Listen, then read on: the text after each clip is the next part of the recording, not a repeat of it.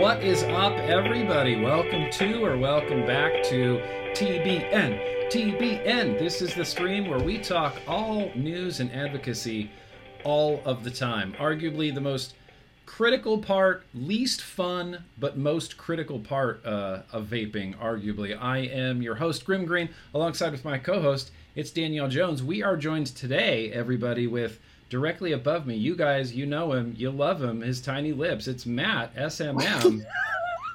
Appreciate you. I'm sorry about the lip thing. I shouldn't have thrown that in there. And then right here in this No, corner, hailing from parts unknown, it's uh, Jim McDonald from Vaping 360. Appreciate you joining us today, Jim McDonald from Vaping 360. Parts unknown. I don't know. It just came. He's I from felt like I was. Michigan. Uh, yeah, I don't know. Yeah, but it is sounded he, are you on like the Canadian Michigan part that's all by itself? parts No, unknown. no, Oh no, you're no. I'm I'm in southern Michigan near Detroit. Oh, Gotcha. okay. So there are paved roads.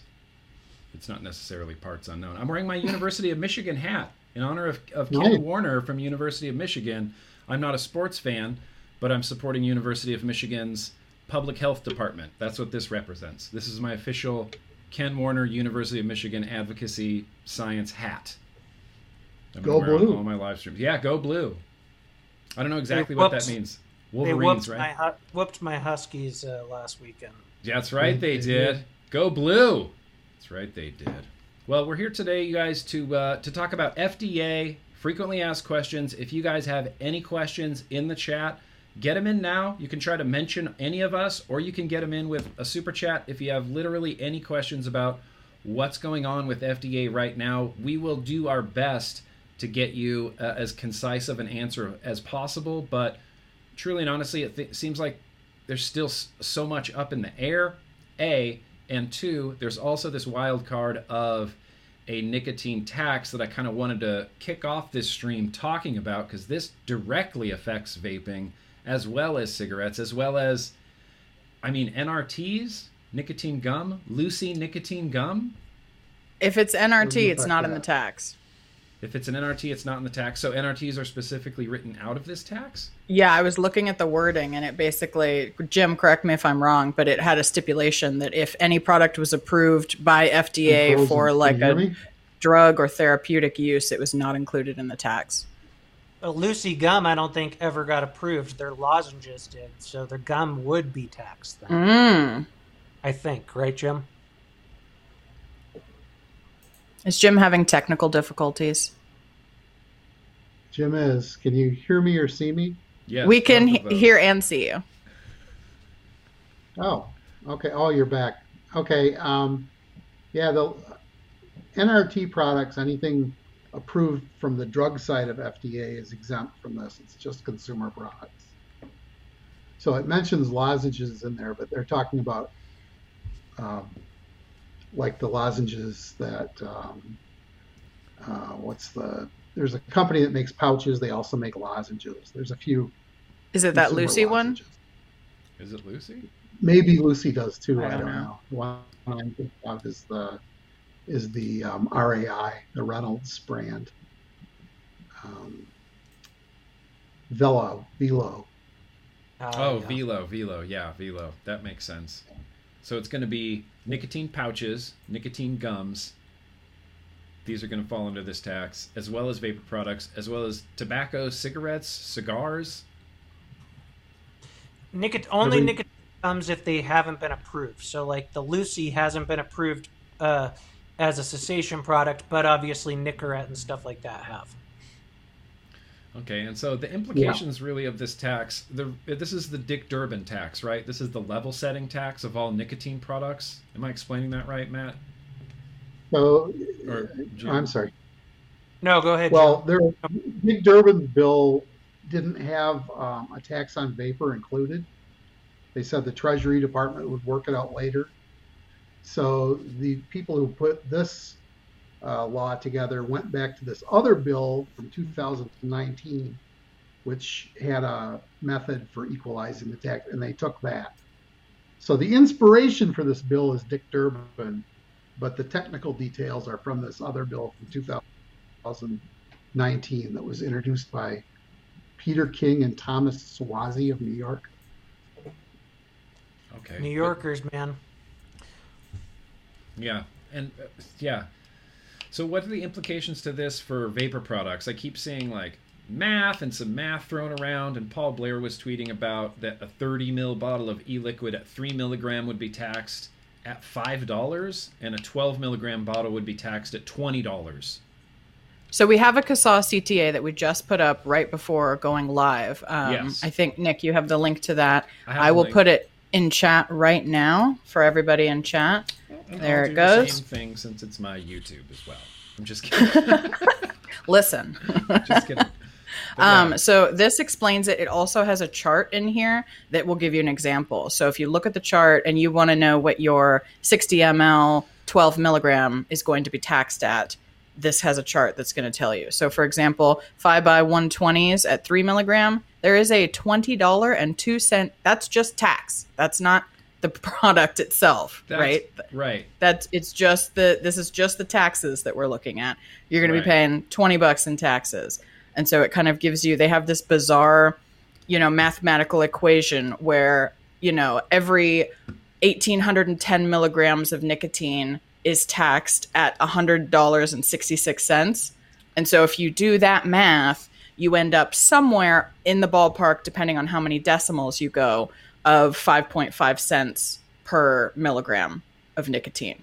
So you would have to take your milligram strength, right? So let's say three, and then your bottle size and times those two together because it's 120 milliliters and three milligrams per milliliter. So you'd do three times 120, and then you would times it by that 5.5 cents, and that would be your tax money if anybody wants to do math. That is way too much math for someone who took math. Or just look at the chart. in high school. Yeah. There is this chart though that CASAA put together, and even just looking at the most expensive, 100 mils, 100 milligram, that's the DIY market, over five thousand dollars in taxes. Yeah. I have a fortune in my freezer right now, you guys, in That's taxes. It's amazing. That is insane. Now, They just made it Dan- a very valuable illicit substance. So, D- Danielle brought up earlier before we came on, you know, in your article it talks about how cigarettes are actually getting taxed less uh, because they go off of yield as opposed to the actual content. Is that Right. So a, a typical cigarette's got about 10 milligrams of nicotine in it, but they're only taxing it based on 1.8 milligrams because I don't know why, because, but that happens to be um, in the ballpark of how much you absorb, how much nicotine you absorb when you smoke a cigarette.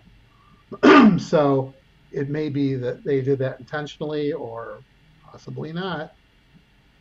It's hard to tell. But as it as it works out, for example, a pack of cigarettes will be taxed at two dollars. A Juul pod will be taxed at two and a quarter. So we know that a Juul pod is essentially equivalent to a pack of cigarettes. Right, exactly. That's all we've literally been hearing about for literal years and years and years is that they're the exact equivalent, even though, I mean, they're really not. But that's what we've been hearing, and it makes that's crazy that it's going to be taxed higher than a cigarette, even though to their own admission they're they're equivalents. Right. Yeah, and I mean that's uh, it's just amazing to me. Uh, the the other products are are much worse. I mean, uh, like a 60 ml bottle of 12. What what's that, Danielle? Can you see the chart? Yeah, a 60 ml bottle of 12 is $40, basically. I mean, how insane is that? It's it's Yeah. unbelievable considering. uh, Let's say I don't know. For me, I would use 12 milligram for sure. A 60 ml bottle might last me two weeks, maybe three weeks. Forty dollars of taxes. That's in, that's uh, that's insane. That's astronomical, especially considering if you're paying. And this is on top of state taxes, right? Because there's some states like California and Okay. Washington and Boston or in, in in Massachusetts where it's more expensive to vape than smoke anyway And sales taxes. and sales taxes. And then this is and on top the of the price of the product. and the price of the product. now if this So If this stays in the bill, do we know when it would start? Would it be in next year, or I know sometimes they like push these things out a couple years before start date. I believe I believe this starts at the end of December. Yeah, I thought it was at the end of the year or early 2022. Oh, so that's soon. An advocate for liberty has an interesting question, and I Mm-hmm. thought I knew the answer, but now I'm not sure. He's asking essentially so, for example, liquid nicotine can be used or is used by some like farmers, for example, as a pesticide. Mm-hmm. Is there like a specific intended use, or are farmers going to be paying this kind of tax for purchasing that for Oh. non vaping purposes? Really good question. I Yeah. have I no don't idea. think I don't think farmers use nicotine anymore. Oh, they don't. Okay. An advocate for liberty, there's your answer. Most most recently, they used what are called neonicotinoids. It's uh, like a synthetic, but it's not even synthetic nicotine. It's just a chemical product that imitates nicotine for killing bugs. Interesting. Okay. But I don't think they use those anymore either. Well, I mean, for any other purposes, science purposes, if someone's just studying nicotine and they and they wanted some, now they're paying a big tax on it. Everybody is, except for NRTs. I don't. I don't think they would have. I don't think they would. It's just for products that are being sold for commercial Right, right. I get you. consumer use, I know. not, okay. not drug products, not anything else. Just consumer. Gotcha. And it seems to be mm-hmm. really directed at vaping. Like it's hard not to see that it feels like it's kind of directed directly at vaping. And Well, other it reduced harm products, and right? other reduced harm Smokeless, products. Snus as well. pouches. Yeah. Yeah, and but I mean, the idea that a hundred milligram, hundred mil, the tax on that's five thousand dollars. No one's buying that equivalency of a snus and paying five thousand dollars on tax and snus. But if you want a DIY because the government took all your flavors away, well, fuck you, because you sorry, you're going to pay five thousand dollars on tax on your DIY liquid. I don't think You know. they even. I don't even think they know anything about. Yeah. You don't think so? liquid. No, I think that the people who put this together, all they know about is Juul. Sure. That's all they care about. Yeah. I don't think they know anything else about vaping. There So, hasn't ever been a um, politician to talk about open vaping. Everybody talks about Juul. Um, Scott Gottlieb was the only person that ever mentioned or alluded to the fact that there was an open vapor market that existed. You remember when I talked to you a year or two ago and said everybody might be sorry that Scott Gottlieb's gone. Yeah, I know. I know. I remember that. I miss Scott Gottlieb. I, I miss him all the time. Yeah. He he talked out of both sides of his mouth, but he's the only person that ever mentioned open container vaping or differentiated between what was happening in a volley and Juul or the difference between Juul and open vapor that adults use. He was the only one with any nuance on it. Yeah, he's he's a love hate thing because he also is the one that first started calling it an epidemic. You know. Yeah, so- I know. And that's the both sides of his mouth thing. He started the whole he started he said he was the first one who said epidemic. And that that nomenclature just stuck around and I even remember when it first happened I said, "Prove it. We got to prove this. We can't just let them keep using it without proving it because then it's just going to become a normalized thing where of course there's an epidemic." And that's exactly what happened. So the way- Apparently he tested that with focus groups. Yeah, Oh, that's He true. focus groups. Yeah. 100%. Yeah. Do we know I- how exactly? I'm seeing people asking in chat about like importation.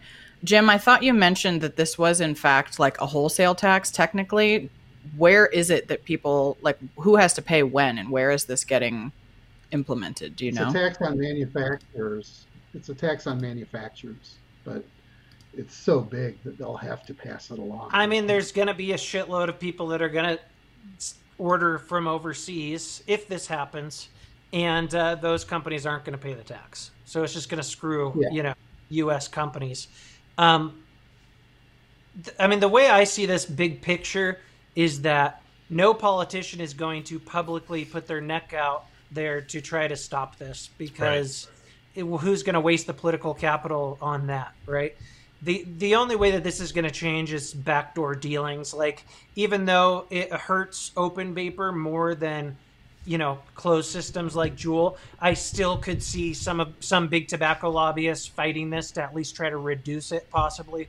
Um, and trying trying to make some sort of deal, especially because, like Jim said earlier, uh, you know they're going off of yield with cigarettes and they're not doing that with vapor like maybe they try to balance that out more but i mean i think some this whole tax bill is going to pass because it it's got to pass to pay for the big big ass uh, uh, safety Build back better. they wanna pass. yeah so i mean it's yeah, going to happen there is It- there, there is a remote chance that uh, Biden would pull that the tobacco tax out of that just because of his promise to. yeah we definitely need to push that People who make less than Yeah. four hundred thousand. All right, yeah. I Um, mean, you yeah. definitely bring up a good point, and it's the title of your article as well. I'm going to link to it in the description. Democrats proposed vape tax would violate Biden's campaign pledge of not raising taxes on anybody that makes under $400,000 a year. It's a legitimate argument to make, isn't it? It's a tax on the poor. I mean, if you look at the demographics of smoker, smokers, I mean, they're predominantly poor and minorities and some, and uh, you know, LGBT, LGBTQ uh, Yep. folks. So yeah, I mean, it absolutely is. But you need to get a few like progressive types, you know, that that might speak up on that. The, the same ones that spoke up on the menthol ban and wanted to Mhm. stop the menthol ban. Yeah, that'd And be I've- good. Um, And I've seen some ahead. people asking in chat, you guys, this tax does apply to synthetic nicotine. It is Yeah. all, it is tobacco derived, it is synthetic, it is, you know, TFN, all of it. Yep. yeah, Nicotine tax is a nicotine tax. Is a nicotine tax is a nicotine tax. Yeah. So uh, options for this t- tax. What could we do? I mean, there's a call to action for it from Yes. Twitter. Please participate in the CASAA call to action. I I think did I link it already? Oh, I think we both linked it already. Let's do it again. Let's race. Ready? Let's do it again. Go, go, go. There Got it it. is. Oh, I was definitely first. 100% first. You So were? I don't even see you in. Oh, there. No, Oh, I don't see. you're No, just- I was first. I was definitely first. It goes Grim Green, Tribal Buddha, Danielle Jones. Anyway, that is the CASAA call to action. Do it. Do it. Definitely do it. Definitely do it. Yes. What What are the odds? so I haven't seen uh, I haven't seen this call to action yet. Um, who who is the message going to, Daniel? Um, so it looks like it is. Let's see. Of course, it's customized for me. Mhm, Um, I think it's three recipients. Uh, it is. It looks like all of our House uh, and senators. senators. Yeah. Okay, so let me make one more suggestion to people. If you live in West Virginia or Arizona, you should especially be all over this. Yes. And you should make sure that you're sending a message to Senator Joe Manchin in West Virginia and Kyrsten Sinema in Arizona, who are already iffy on this bill because of the size of it. Give them another good reason to object to it. Excellent. Or perhaps if they want some things cut out, right? This could be one of the things that gets cut Yeah, out, but maybe. But they Yeah, aren't worried about the taxes; they're worried about Uh, the spending. Spending, that's true. Like somebody said, you know, they they, they wouldn't cut this out. It would be bad PR. It's not going to be. If this gets cut out, no one's going to talk about it at all, except for us vapers. Like Yeah. most people don't even know this tax exists. And usually, when there's going to be a lot of changes to this tax bill by the time it passes, because you little, you know, different people throw in what they want to change and what they want to add. And uh, you know, people like Joe Manchin get their way on stuff because he holds a lot of weight in the Senate. Um, so I mean, yeah, it could just disappear and no one knows why, and like no one talks about it ever again. Um, or you could potentially see, you could potentially see uh, you know some kind of deal made uh, where big tobacco lobbyists go in and get it cut down, you know, to a smaller tax.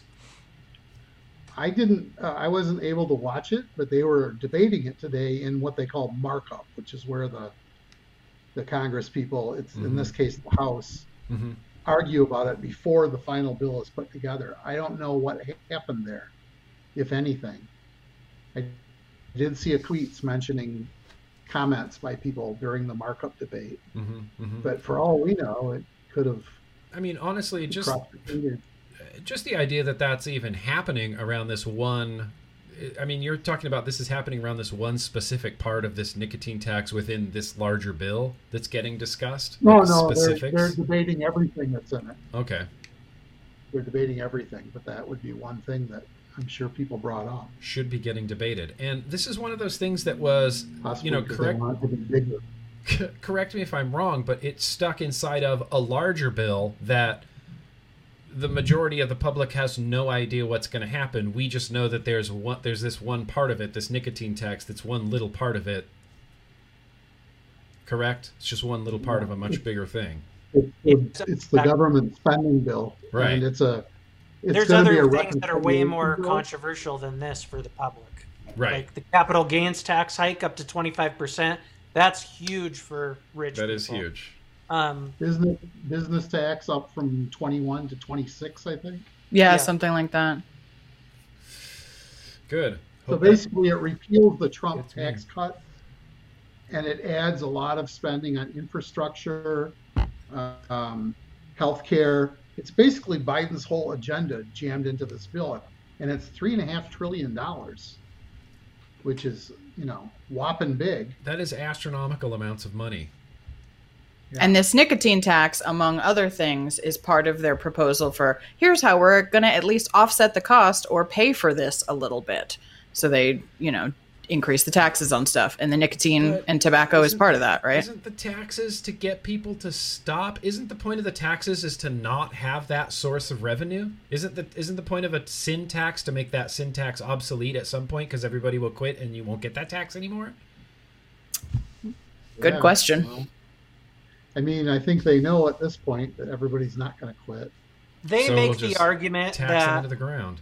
they make the argument that higher taxes lower the amount of teens that are going to be buying those products because they're not going to be able to afford it. That's Sure. like their number one argument. Non-voting, And- and they'll non-tax-paying teens. They'll Okay, use good. the fact that teen smoking's been going down for like the last couple decades as you know an excuse that look our taxes work let's just tax more and more and more right. even though you know no one knows for sure that the, the, the cost is why teen smoking's down oh, I think we know why teen smoking's down. well yeah i mean there's multiple i think I think Right. it's pretty silly to say that teens can afford a nine dollar pack of cigarettes, but they won't be able to afford a ten dollar pack. Right. Yeah, Like, it seems like an one awfully dollar blurry line to draw in A the sand. bridge too far. Yeah, one dollar. Te- pe- people thinking that the reason that teens aren't smoking is because it's not expensive enough. The thing is, is there's so many but- holes in it anyway. Anyone right now can jump online and order a pack of cigarettes from overseas. It's Mhm. very, very, very simple to do it. Like, you know, and it's, it's there's oh the the problem with obviously the war on drugs has never worked well. Like, there's always been you know holes and ways for people to get stuff, but with Sure. With tobacco products, especially when you have other countries that have other products cheaper or legal that we don't have here, and vice versa. I mean, in a in this day and age with with the internet, like they're never going to be able to to stop this. Yeah, I mean, and that's my logic of thinking as well. Is you can order stuff internationally from China. I've ordered stuff internationally from Canada, from the United Kingdom, from different places that aren't necessarily, I don't know, not playing by the rules of the PACT Act or flying under FDA's radar. No, and Yeah, isn't there some studies? I think it was in one of these tax foundation or ATR or something that talked about in several states that they looked at where they'd raised the price of cigarettes. It didn't actually reduce smoking rates in those states, but it did like the black market essentially displaced or the illicit market. Mm-hmm. And there was an mm-hmm. argument made that, you know, illegal or black market or illicit, you know, tobacco and cigarette products can perhaps contribute to like terrorist organizations or organized crime or other things like that. So it seems to me that a decent amount of people aren't just going to stop because, you know, there's a higher tax. Yeah. They may get it somewhere else, you know, Yeah, that where they don't have to pay that tax. But Yeah, or I mean, or forego other things. This, this is a thing that happens with indigenous people in you know Australia and New Zealand. Is they're big smokers, and when their taxes get raised, they will just do things like not buy food, and in order to pay more Yeah. taxes now on cigarettes, they'll just continue smoking and forego other you know niceties in order to or by lower quality food. or by yeah exactly Well- or buy lower quality food or sorry you don't get shoes i needed a That's carton what of people cigarettes do too. Every, people all over the world do that. Yep. if they don't have enough money and they smoke cigarettes, they'll smoke cigarettes rather than get something they need. Yeah. And it might be their kids' food. Yeah And I'm not like I'm not slamming smokers here. I was a smoker, but I mean, it's just what happens. And the idea of taxing them until they quit is nonsense. If you raise the tax 10% on cigarettes, something like 3% of people quit. And The rest are just more poor. That's yeah right. They just don't have as much money anymore. but they just continue to keep smoking and they had a less harmful alternative that was a little bit of a uh, i don't want to say a money saver but it was a little that's, bit That's just as dangerous as smoking, according to all the newspaper headlines. yeah it is well it is there's just not enough science yet jim there's just not enough science yet Here's We've what We what don't we know don't the know the long-term long-ter- yeah. effects. Here- Here's Hi. what pisses me off is that if the FDA had already, say, approved some vapor products, even if it was only like closed system, because I think when FDA does approve those vapor products, they have to at that point admit some wording where you know Yep. they it's a lower risk alternative and whatever. If that that was already out in the ether, it would be easier to fight this tax bill. You know, like look, FDA just approved these products. They admitted that they're uh, uh, you know, Appropriate for the protection of public health. appropriate for the protection of the pub- of public health. They made a statement about you know how e-cigs are safer and and and have cessation qualities, but because they haven't done shit like that yet, it's so much harder to uh, to fight something like this. And I almost wonder if like it's another reason they're holding off. I don't know. it's That too- would be so shisty. I I hate to even be that cynical to think Yeah. that the FDA is holding off deliberately so that this tax bill can get passed. So then, after the tax bill is already passed, then they can say that whatever Juul pods are maybe possibly appropriate for the protection of health on a reduced risk spectrum from combustion and cigarettes and see scientifically that there is this spectrum of harm, but now written into law, the taxes are wildly inaccurate with the relative risks. Yeah, I mean, look, I'm not, you know, like what you said yesterday on Twitter, you know, like, because we do get way too conspiratorial in the vaping community, and Too a lot of much. way too much. But you know, the kinds of things that do happen are like shit like that. There is some, you know, shady, shifty stuff that uh, that that could potentially happen. I mean, look at how, you know, um, I mean, we all know FDA definitely wanted to deny loads of products before they approved one. Yeah. Even if they already knew six months ago they were going to approve Juul, like, and they were done with with everything they needed to do, they held off before they, so they could uh, deny hundreds of thousands of products just to make people happy. I mean, that's fucking shady. That's the Yeah. kind of real shit that government does. You know, they're not part of a cabal that's, you know, and new world order shit. It's Right. But I mean, there's definitely like some shenanigans. There is some shenanigans. There's some cronyism. There's some playing favoritism.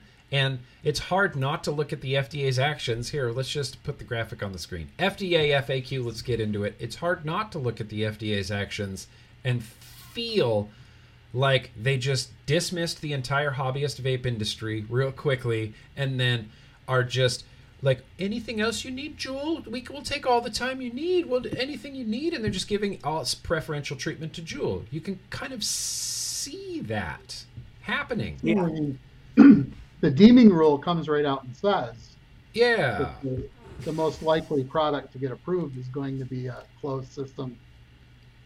You know, basically they, they drew a roadmap for Juul yeah and, and told the open vaping industry in 2014 is when the original draft of that came out yeah that your days are numbered. So you know, I'm a little more optimistic than you you guys on this one, where I still think there's a decent chance that FDA does approve a few liquids just to show that it's possible. Well, I'm not think so, saying that too. won't happen either. I'm just saying that the idea that everybody was going to get through with like cookie cutter PMTAs Yeah. right right right is low. yeah And and I'm all for those people doing those PMTAs. By the way, I think it was important to show the FDA our numbers. I agree Yeah. with you. And Yeah, I definitely agree with you. And let me pose this question just to play devil's advocate. It seems like, and this is what I've been thinking for the last few years, this is the inevitable outcome of the regulations that they announced in 2014. Right? I feel like this is the inevitable outcome. We, we've been saying for years that these regulations are custom tailored to big tobacco. I remember saying that in 8816, looking Yeah. at the regs, Yeah. going, no one can possibly get through this. These are custom tailored for big tobacco. So here we are in 2021 at the inevitable result of regulations custom tailored for big tobacco.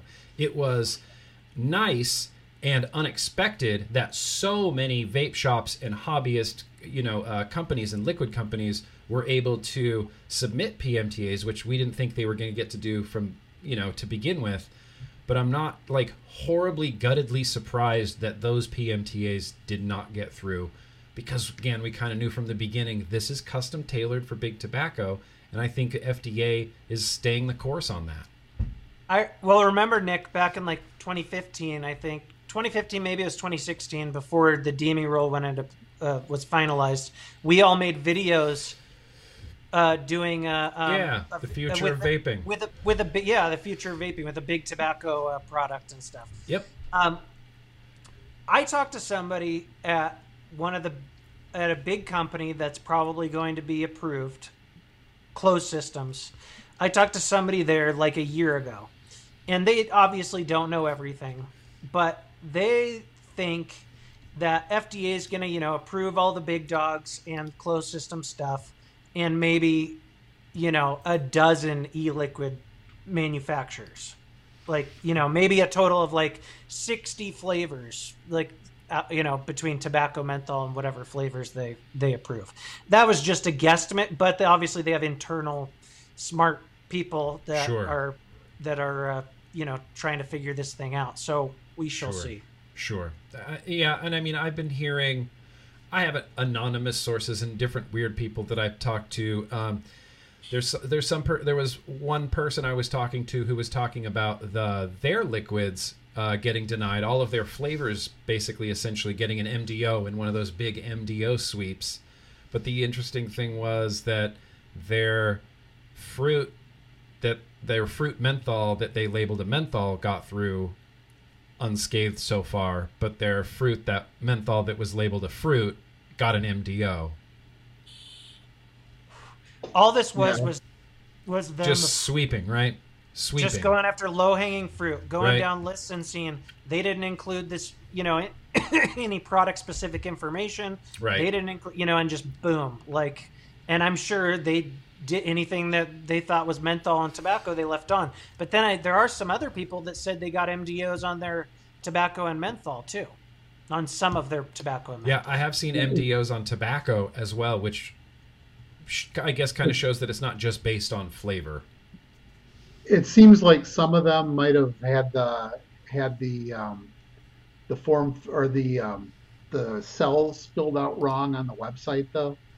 Yeah, Like I did they hear that. Like they had a characterizing Yeah. flavor when it was actually a menthol product. Right. I think That's it might indicate that FDA is considering uh, applying a different set of standards, possibly slightly lower, maybe, maybe not, to tobacco and menthol flavors. And that's why I know a lot of people were like, it's a straight up flavor ban. And like, like yes, but no. Like, I think they may be looking at things differently based on you know appealing to children right that's what a lot of this goes down to because Mhm. fda and ants and whoever don't seem to think that tobacco really appeals to any youths uh, ants definitely thinks menthol does fda's unsure on that but i think it may indicate possibly a different standard maybe or they're just doing it in two parts i don't who there's knows I definitely FDA. think there's a different the, the bar is higher for flavored products. You don't have to, Mhm. you know, do any type of uh, you know randomized trial with with teen or not teens but young adults or whatever to try to figure figure shit out. It's just it's just less less work. Just yeah, I, I think that well, first of all, we don't know what they're going to do. I, I still think that bottled e-liquid in general is going to have a high bar to get past the FDA just because of what they said in the deeming rule. That if it can be used with multiple products, you know, how, how can how can you possibly test it with everything that it might be used with? Yeah. Right, too many variables. Sure, sure. Too many variables. Um, on the other hand, I kind of agree with Matt that they seem to be really, it's almost comical the way they're saying, well, tobacco and menthol are a whole different thing from these other flavors, and you know, Yeah. kids just aren't going to ever use that. There's no evidence of that. If there's no if there's no mango, they go, they use mint. If there's no mint, they use menthol. If there's Right. no menthol, they'll use tobacco I'm thinking the who same are thing. Experimenting, people who are experimenting with any kind of a drug product when they're 16 years old, they don't care about the flavors. Yep. I mean, if there is a flavored not. option, I'm gonna pick it. But if the flavored That's option right. isn't there, I'm gonna try it anyway. I mean, Yeah. weed doesn't exactly. taste good, in my opinion. Tobacco No. doesn't taste good. Nope. I tried all these things; none of them tasted good. But you know, you do it anyway. Like when you were 16 You know, and you went to a I'm party, if they they- had if they had Bud or Coors Light, you grabbed that. But if You drank didn't, it. you, you went with natural ice. yeah, you Remember went with that? natural ice. The low, Yeah. The, the, low, low that quality CDC weed that I survey s- that smoked in asks the different grade. reasons why they tried it Right. and gives them all these different options, they should have an option therefore it's the thing that somebody handed me at a party. Right. It was the only option. why did you try this particular one? Because that's the one that somebody handed me. Yeah. I mean, they aren't going out and buying these things.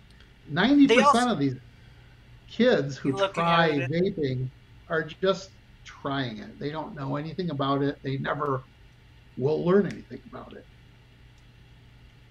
No, because it'll, it'll get banned, and then they'll never. They'll just start smoking cigarettes. Matt, you were going to say something. I think FDA is also, you know, can look at it more as like tobacco e-liquids, menthol e-liquids are just an extension of the cigarette flavors that already exist. So because they Yeah. we you know, they have cigarettes there, like is tobacco and menthol damaging any more to you know any more damaging to public health obviously not you know but then Right. with the flavors you're like introducing something new to the to the nicotine world well even though we have flavors and pouches and stuff too but Yeah.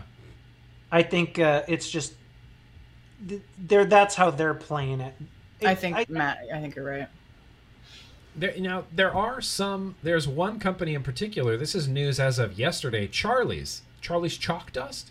Oh, I remember them. Charlie's Chalk Dust has not received any marketing denial orders yet as of September 13th. Uh, so much so that they released a press release on Yahoo Finance, Finance mentioning it, but that they are saying that they have all of their paperwork and tests and and whatever stuff. And Charlie's Chalk Dust, Charlie's Holdings, still in the game as far as a PMTA. they did legit PMTAs. I, mean, I, I remember they were on the news a couple years Yeah. ago. being Really? about it? Yeah. And I mean, so they them naked is still in it, right? Mm-hmm. I I know naked. I Okay, mean, these so- are comp- these are companies that have been working on their PMTAs for years. Uh, Avails, some of Avails liquids are Mhm. still. I mean, Avails doing all.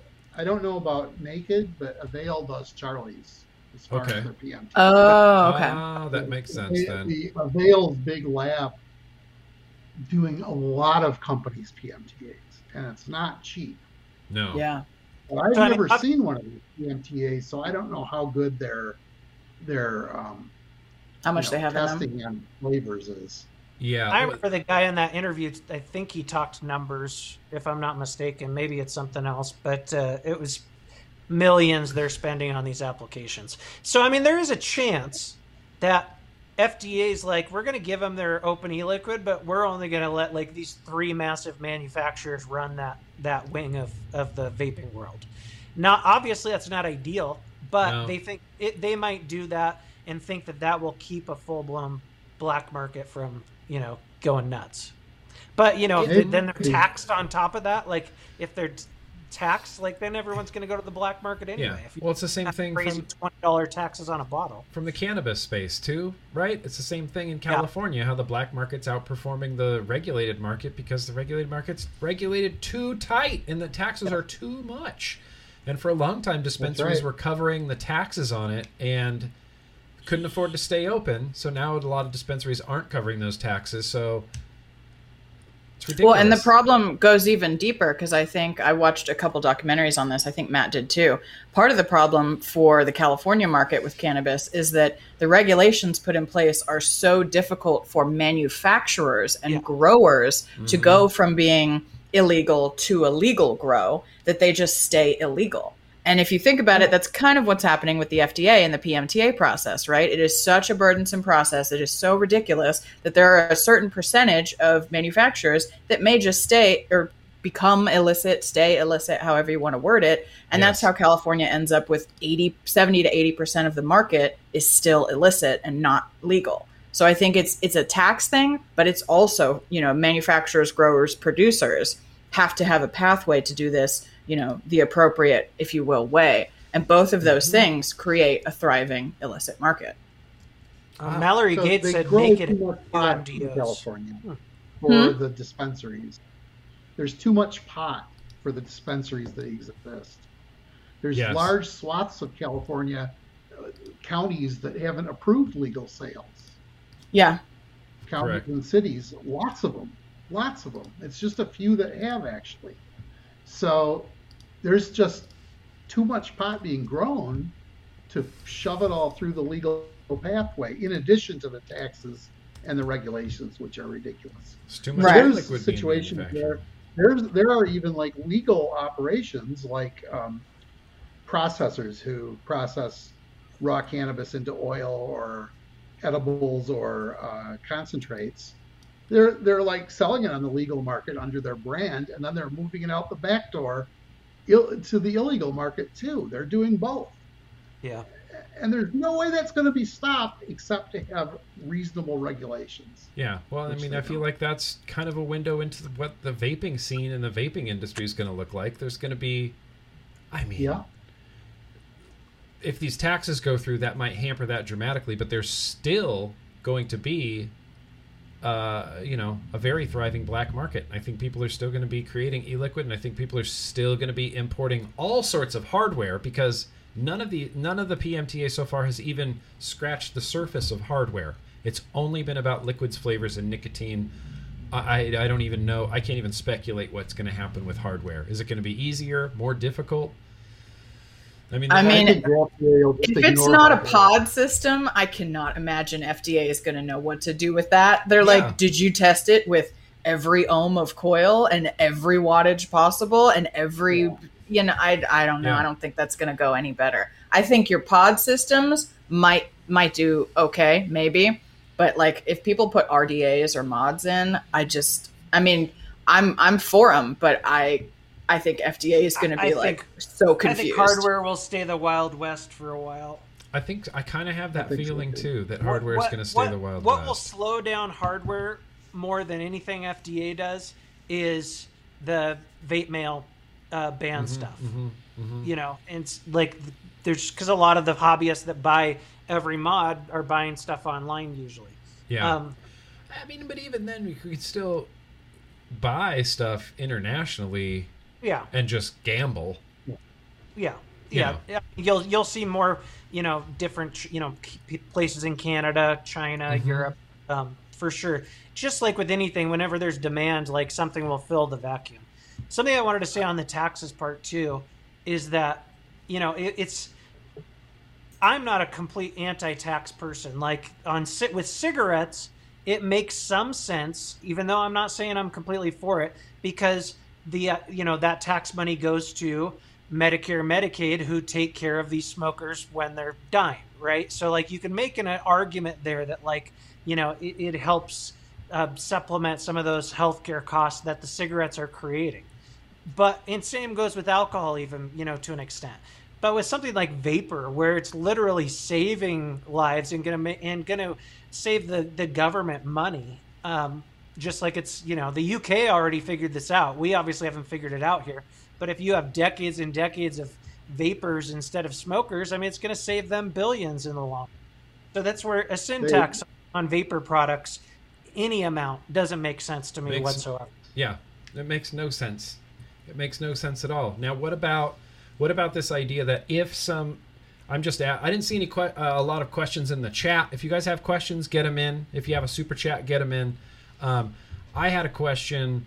I keep hearing rumors, unsub- lots of unsubstantiated rumors that unflavored e-liquid from some company either has already gotten th- through, hasn't received an MDO, has is has already gotten approved, what or or or what is the likelihood of any completely unflavored, like a 60 mil, 12 milligram unflavored e-liquid bottle getting a PMTA?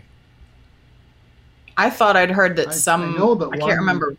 Did get an MDO for that, right, Jim? I've thought got I'd heard- MDOs, not approval. Nude, nude nicotine. Nude nicotine did. Nude I don't know why got they submitted it. You don't know why they submitted it. You don't think it had a chance. No, I don't think I don't think it has a chance, and I don't think it's a consumer product. I don't think they should look at it that way. Um, Mm. It's not a finished product. It's not. Yeah, you could make a legal argument. It doesn't need to go through PMTA. It's like it's not a finished product. It's it's an ingredient. Mhm. Um, you know, they could maybe try to argue that it's a component, but I don't think Component with intended use. I mean, I keep hearing everybody talking about intended use and Well, flavorings, that and might that's why you couldn't have a vape shop that also sells flavorings because of the, you know, the implication, the intended use. Yeah, you couldn't probably. But I don't. I mean, that's I assuming FDA walked in and caught you doing it. Right. Yeah. I don't know. nude- I don't know nude nicotine, and I don't know the people there or what they were thinking about. Maybe they submitted like two strengths in two sizes to see what would happen, Sure. and have other stuff that hasn't. I don't know, but I don't. I I don't think. Um, first of all, if you're a DIYer, you're going to have a merry time getting the stuff shipped to you right now. Right. they Yeah, I think nicotine is like impossible to get now. It is. Yeah, Uh, so I, I- I don't think it's going to matter for those for those NIC companies. Um, the ones that are big enough to sell wholesale are the ones who are going to, you know, Right. probably survive. I'm not saying the small ones won't. I don't know that, but um, but it's the guys who are selling it by you know 55 gallon drums that are. mhm, mhm. Now, if you're- keep moving it. if you're a vape shop, I've this is now. I'd love to hear your your, your guys' opinion on this because a lot of people talk about nic- nicotine shots or doing flavor shots. I think you're better off in this instance, you know, as a you know, as far as getting away with it, doing zero milligram flavored e-liquid, which has been established is not you know does not need a PMTA. I know there's still it's some argument technically about- it's technically not a covered tobacco product. Yeah. It's still a tobacco product under FDA jurisdiction, but it's not covered. So What- I think if a shop went that route of zero milligram flavored with nic shots uh, Just the shortfill model. that would be the that would be the film way to go, as opposed to doing um, flavor shots. That's interesting. Also, Danielle, for my clarification, covered versus non-covered tobacco product. I mean, is just that what the FDA has jurisdiction over. Well, yes and no. Like, and Jim, you can jump in here if you remember this better than I do. But so there's like this giant umbrella of anything that could be that is regulated by FDA, right? Could be an accessory, component, part, finished product of a tobacco product. But then you narrow it down from there and you go covered tobacco product, which then has separate meanings for the FDA. So zero milligram is, I think they argue it's like a component or something related, but it's Mhm. not covered, which is, they specifically said it does not need, you know, um, a PMTA, I believe. It's not, it doesn't need the nicotine warning, for example. It doesn't, you know, they actually said this is not out, this is kind of outside our jurisdiction. And they went further and said if you had a closed system device with truly zero nicotine or synthetic nicotine for now, that would potentially not be under FDA regulation at all uh, because it's perfectly closed and there's no intended use. So zero nic is weird. Jim, if you have more, go for it. But I know for a fact it's not a covered tobacco product. I don't think that those distinctions matter at this point. Um, because they also said that foreign manufacturers didn't need to register, but foreign manufacturers do need to submit PMTAs now. So Mhm. I don't know. I don't have good advice for people on stuff like that. I, I certainly don't think you could sell flavored zero nic and nic shots in the same building and get away with it if they came after you. That is. Right. If, I mean, that's if- a pretty obvious intended use, right? right. I, mean, Yeah. I think you might as well just sell e-liquid if you're if you're going to do that. And for that matter, I mean, I'm Yeah, not but if none of those advice. are are covered. Okay, my, my thinking is is that if you did flavor shots, that zero milligram e-liquid, or no, I'm sorry, that flavorless e-liquid that has nicotine in it would need a PMTA, which Right. and some are already getting denied. But if you have zero milligram flavored e-liquid and then you have just nicotine shots, neither of those two are a covered tobacco product. Therefore, they can't say intended use on anything. From from my Wouldn't- understanding, Wouldn't the They Nick could- shot need a PMTA? I don't Why think so. wouldn't? But if you're selling it at retail, why would Yeah, Yeah, if you're if selling it at retail, it's a finished tobacco. It's a finished product and it has nicotine. So I think you'd need a PMTA for a nic shot. You Is wouldn't finished, need one. though? Would you just vape the nic shot by itself? 'Cause yeah, but I think- I think that's matter when it not- comes to the Is that just semantics? That's not their definition of a finished product. I personally, who am not a lawyer and don't listen to anything, but I personally think um, that when they say finished tobacco product, they simply mean something that is sold at the retail level. So if I, a random consumer, not a business, not a Mhm, manufacturer, can go purchase this off the street, that is finished because it can Yeah, be in like, my re- you- consumer retail hands. a consumer can buy unfinished stuff. You know, you could buy VG, and, and that could be considered unfinished, right? I mean, I think it would be a finished product if you were selling it in a retail store. I think that's what they mean by finished, is that it's retail Sold. purchasable. wow. we need to have a lawyer on here. We do We need probably to have a do. on here.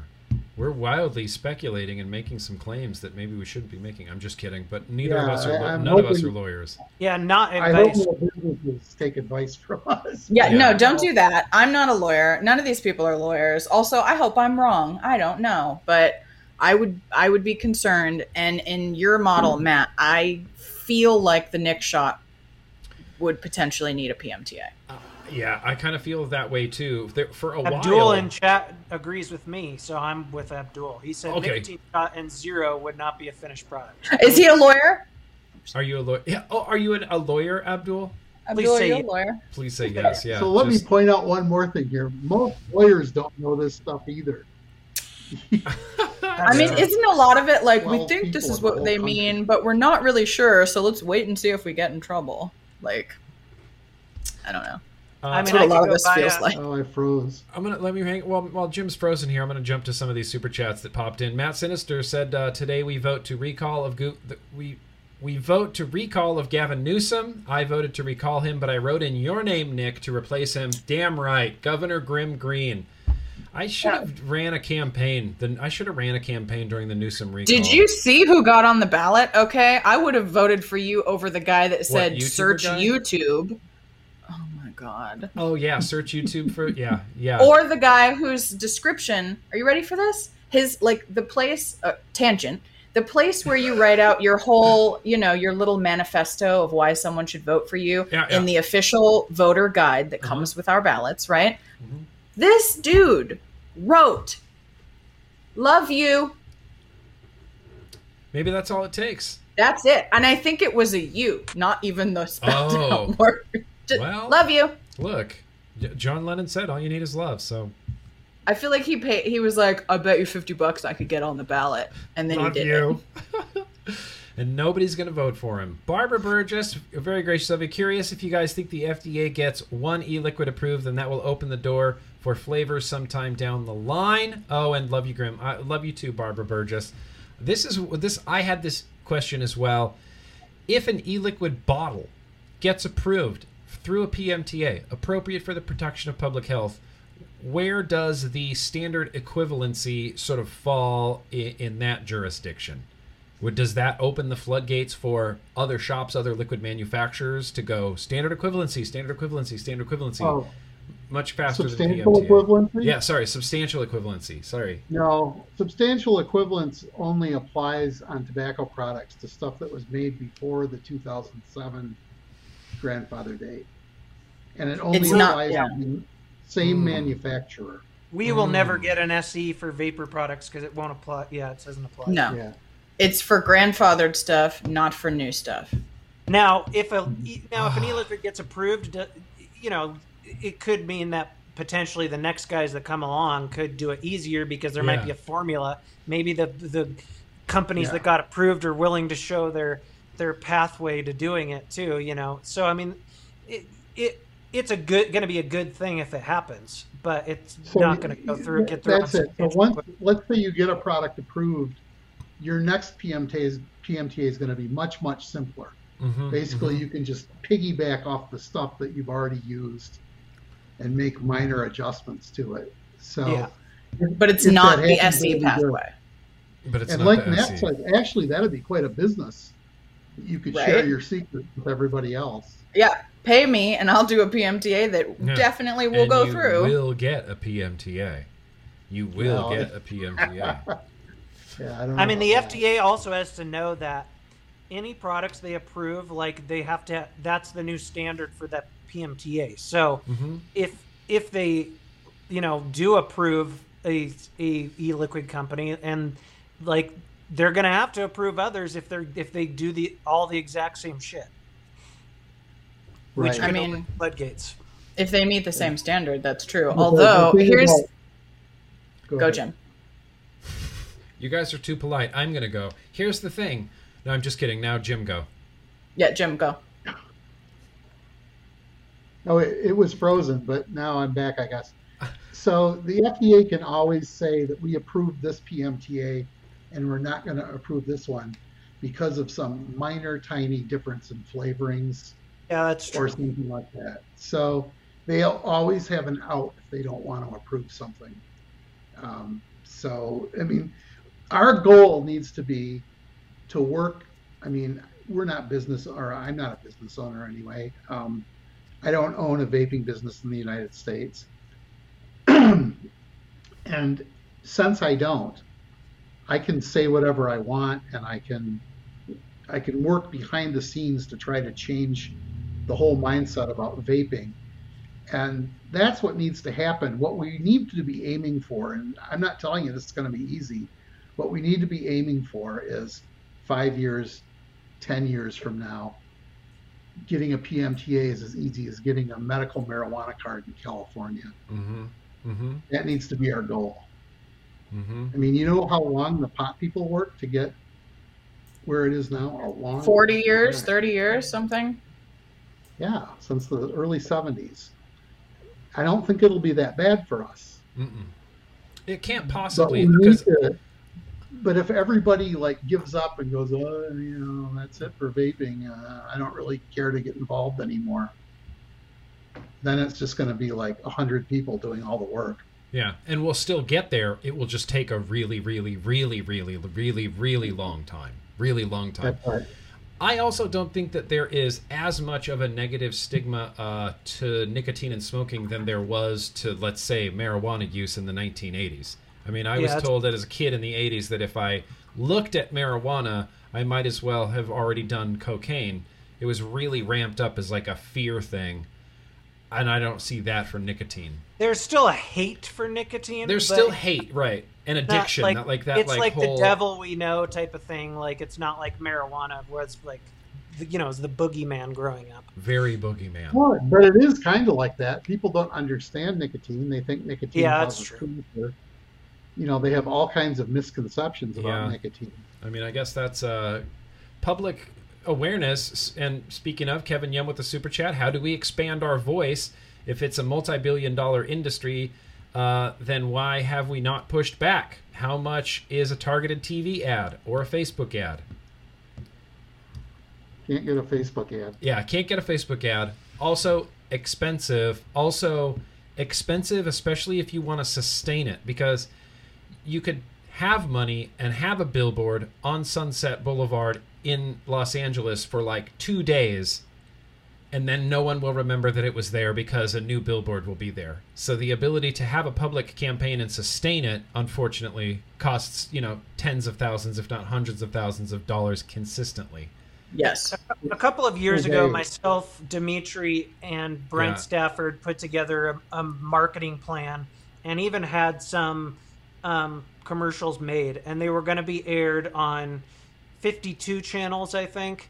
It was going to be for like a 12 week stint from what I remember it was going to be like 1.5 to 2 million dollars for a 12 week uh, um, you know run and you know the money ended up backing out last minute so the, the the hard thing in this industry is always trying to get everybody on the same page Yeah. um, and uh, and not it d- didn't help that you know big companies like Juul took a lot of the market share, which sucked a lot of that money out. And Juul obviously does their own lobbying and spends loads of money on it, but it doesn't always uh, align with our interests. So yeah. it's it's we've been underwater and it's been difficult to to fight anything, uh, you know, with with money for a while. Right. Uh, And that's one thing that people always, you know, I see randos on the internet, no offense to any of you who are randos, but are saying, like, why aren't we doing not lawsuits? you randos, other randos. not Other you randos. Why aren't we doing lawsuits? Or why, especially this gets directed at CASAA a lot, right? Like, Yeah. why isn't CASAA filing a lawsuit? Why isn't CASAA doing, el- you know, television ads and PR and stuff like that? The answer to that question is that it costs millions, Yeah. plural, of dollars to be, you know, effective. Lawsuits can get crazy expensive very fast, but we are talking about hundreds of thousands, if not definitely millions of dollars. And I don't know if you know this, but CASAA doesn't make anywhere near that kind of money in a not. full year. Like in a full year, not even close. So Yeah. these things are massively expensive.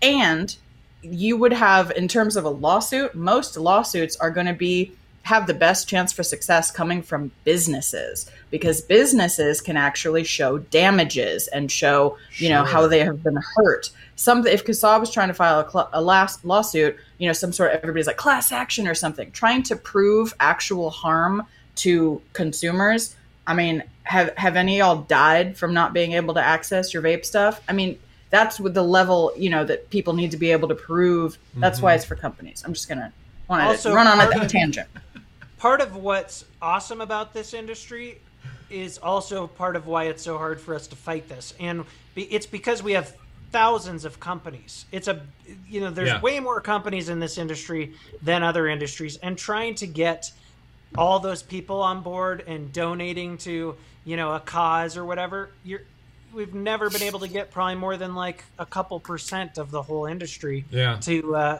to to put money in. And there's been some companies that have put loads of money in. So sh- you know, not trying to throw shade on them. It's just it's not like if we only had ten vape companies in the in in the whole country, then it'd be really easy to start a trade organization, get them all to pay their dues, and be super hyper focused and organized. But it's Yeah. it's very difficult with this wild west, you know, sort of industry that we have. and that was a huge problem. I think was there was too much wild west because people were coming in and you know i look we saw it over the years matt like all of 2015 all of 2016 just flooded with companies that made a bunch of money and then now they're everybody's mm-hmm. gone. It was like a little gold rush of people who didn't care about the future of the industry didn't care about the community at the time just wanted to make their money and get out and then that's and then that's what Well, we did. I mean, there was a time, and I kicked myself for for not doing it, but like Me uh, you're working harder at it. But there was a time where, it, you know, the cost of entry was so low. So Yeah. so there's guys that came in with 500 bucks to a grand, started an e-liquid company, and turned it into a five million a year company. You know, Yeah. and then Yeah. they kept they saw oh shit's getting a Here little Here comes the regs. Let's get here. out. I got. I'm gonna take my millions and I'm gonna go on to freaking cannabis or CBD or or Yeah. you know slinging shoes. What does the freaking Candy King guy do? He's like selling shoes on the internet now or something. shoes uh, yeah, yeah, like he, he added me to one of his Facebook groups. He's just got like these raffling high end shoes and shit. Yeah, but you're absolutely right. The cost of entry was real low, and there was, including myself, a lot of very inexperienced business people who Yeah. had one killer product, and now they're suddenly 25 year old millionaires who don't With you know- yeah, with Lambos driving around Southern California. It's crazy, and then that's it. And things got scary where it's like, oh, this might be taken away. Good thing I have my millions of dollars. Smell you later. Hope everything works out do you think we'll see an influx of when vaping becomes legitimized inevitably of like responsible business owners? Yeah, but I mean, at the same time, like, it depends on FDA enforcement. Like, if Yeah. if, if if these companies just let's say everyone goes to like synthetic nicotine or something, and FDA is only like busting a couple companies a year, then you're gonna see like these some of these kind of bottom feeder grifter types, and uh, they're gonna come back for the next boom because. If Yeah. you remember, Yeah. remember, remember how 2016 we all said the sky was falling, it's ending, vaping is Mhm, dead mhm. Bunch of people went out of business. I never said And- vaping was dead. No, I I I mean, just want my record you're to right. show that. I, I was okay. I shouldn't have put it that way, but anyway, we all thought we were fucked. yeah. No more new products, right? That was the Yeah, nobody's no going to new put out any more new products. I remember indoor many smokers, he's so like, many "Okay, companies went out of business, and then when everyone realized FDA is not even enforcing this shit, 2017 is when the Candy Kings and all those big ass uh, Yeah. Cali companies really, you know, started popping up and getting massive, Yeah. and they filled the vacuum. You could potentially see that happen in this situation if FDA enforcement sucks. Yeah. But who And that's every industry, right? Look at CBD, look at hemp, look at kratom. I mean, you've always got these guys who are like, 8. oh, this is like kind of low cost to entry and like it's not super regulated or we're like flying under the radar. Let me get in here. Like, yeah. That's any any industry, in my opinion. Yeah, and then it gets what shaken out by regulators so that you know shake off the blanket so that the big companies can come sit on the blanket and then whatever's left maybe there'll be like a, a craft beer brewery left after Anheuser-Busch takes over the whole market. Maybe Yeah. there'll be a craft e-liquid company left over after Altria, PMI, Juul sit their big companies on the blanket. The craft brewing industry is like a dream for, Yeah. vaping. That's kind of what Yeah. I picture it as though. I mean in the future That's my what you would idealized want it to be version. like. Yeah. Yeah. I So see no when reason I why was- it can't be. When I first turned 18, which was the legal age to drink, um, oh, there was no craft brewing really. Right. This is 1977. So, in fact, in a lot of places, home brewing was illegal. really? Yeah, I- I read about Oh. Um, it, it was really activists who were home brewers that started the craft beer industry. And it's a very interesting thing to learn about if you if you look into it. But so there is a there's a really big craft brewery in Michigan, Bell's Brewery, that was one of the very first um, to make you know to make a go of it. And um, Yeah. I talked to the owner of that, or the former owner, because I think they've been bought by a big brewery now. Um, once, and he told me this long, involved story. It was really interesting. But that that's what the vaping industry should have aspired to from the start. The thing is, there is no start to vaping. It was a mess at the beginning, Yeah. and it just got bigger and stayed a mess, and got bigger and stayed a mess, and it was never organized from the beginning. So. no. And I'm not like slamming was- anybody for that. It was I the, like the Wild West. I love but- the Wild West, and it was the perfect storm of timing and the technology commingled with the with like the beginning of YouTube and making YouTube videos and the internet and the internet culture that allowed like this sort of Right. uh, you know subculture to come together and be a thing independent of literally everything. That's right. And I love And it. And I think miss it had some appeal that way too, right? Because it wasn't super organized, it wasn't a pharmaceutical product, it wasn't Mhm. something your doctor was recommending. There's a certain right. percentage of smokers that are like, "Oh, this is like I th- I think they feel empowered, right, to do something themselves, Mhm. right? Like we, the consumers, the actual users of this product, not some doctor or pharma company in an ivory tower way up there. We came up with this thing and we are talking to each other and we are testifying that it does work, bro. Mhm. And you can trust me because I'm your buddy who's been smoking as long as you have. You know, I, there was a more realism to it there. And I think that, you know, I agree. Obviously, it was chaos. Obviously, it's been messy, but I kind of I think I that's love it. part It's of the charm and part of yeah. Oh, why yeah, it works for a lot of people. It's got a very sure. it's got a very like uh you know maybe it's cliche but a very like DIY punk rock feel to it and that's what Yeah. uh, that's what attracted me to it is when I got on ECF and I saw people fiddling with their atomizers and trying to figure out new ways to use cartridges and I'm like whoa what's all this this is neat you don't have to smoke I'm in like I was so in I couldn't have been more in I don't remember being that pumped about something and I was just A lot of the people, a lot of that early, um, the early adopters of vaping in in the U.S. and in Europe also, they got these products from China that were intended to be the finished product. This is the product that you're going to use, right and they immediately started looking at all the flaws of it and fixing them.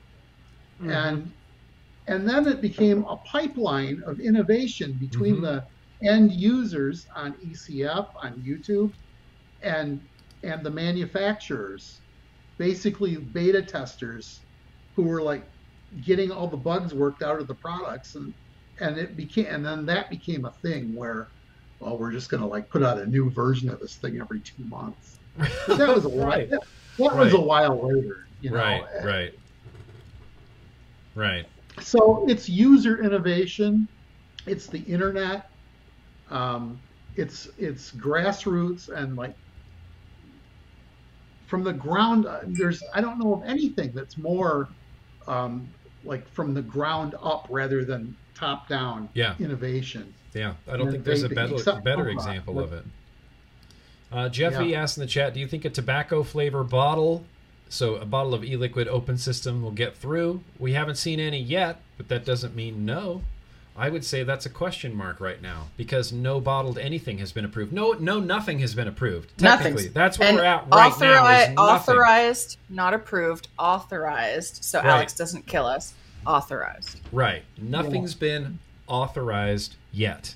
Literally nothing. It's so tough to say. Like the op, op, like I said earlier, the optimistic side of me th- thinks that some e-liquids get through, not Mhm. a lot, but some. Some- And then there's another side of me that, like, you know, if we start seeing like some store news stories and some studies about open vapor and fucking crazy shit happening, and we start he- hearing about, you know, mods blowing up in people's pockets again, then then that knows then we Uh, know right.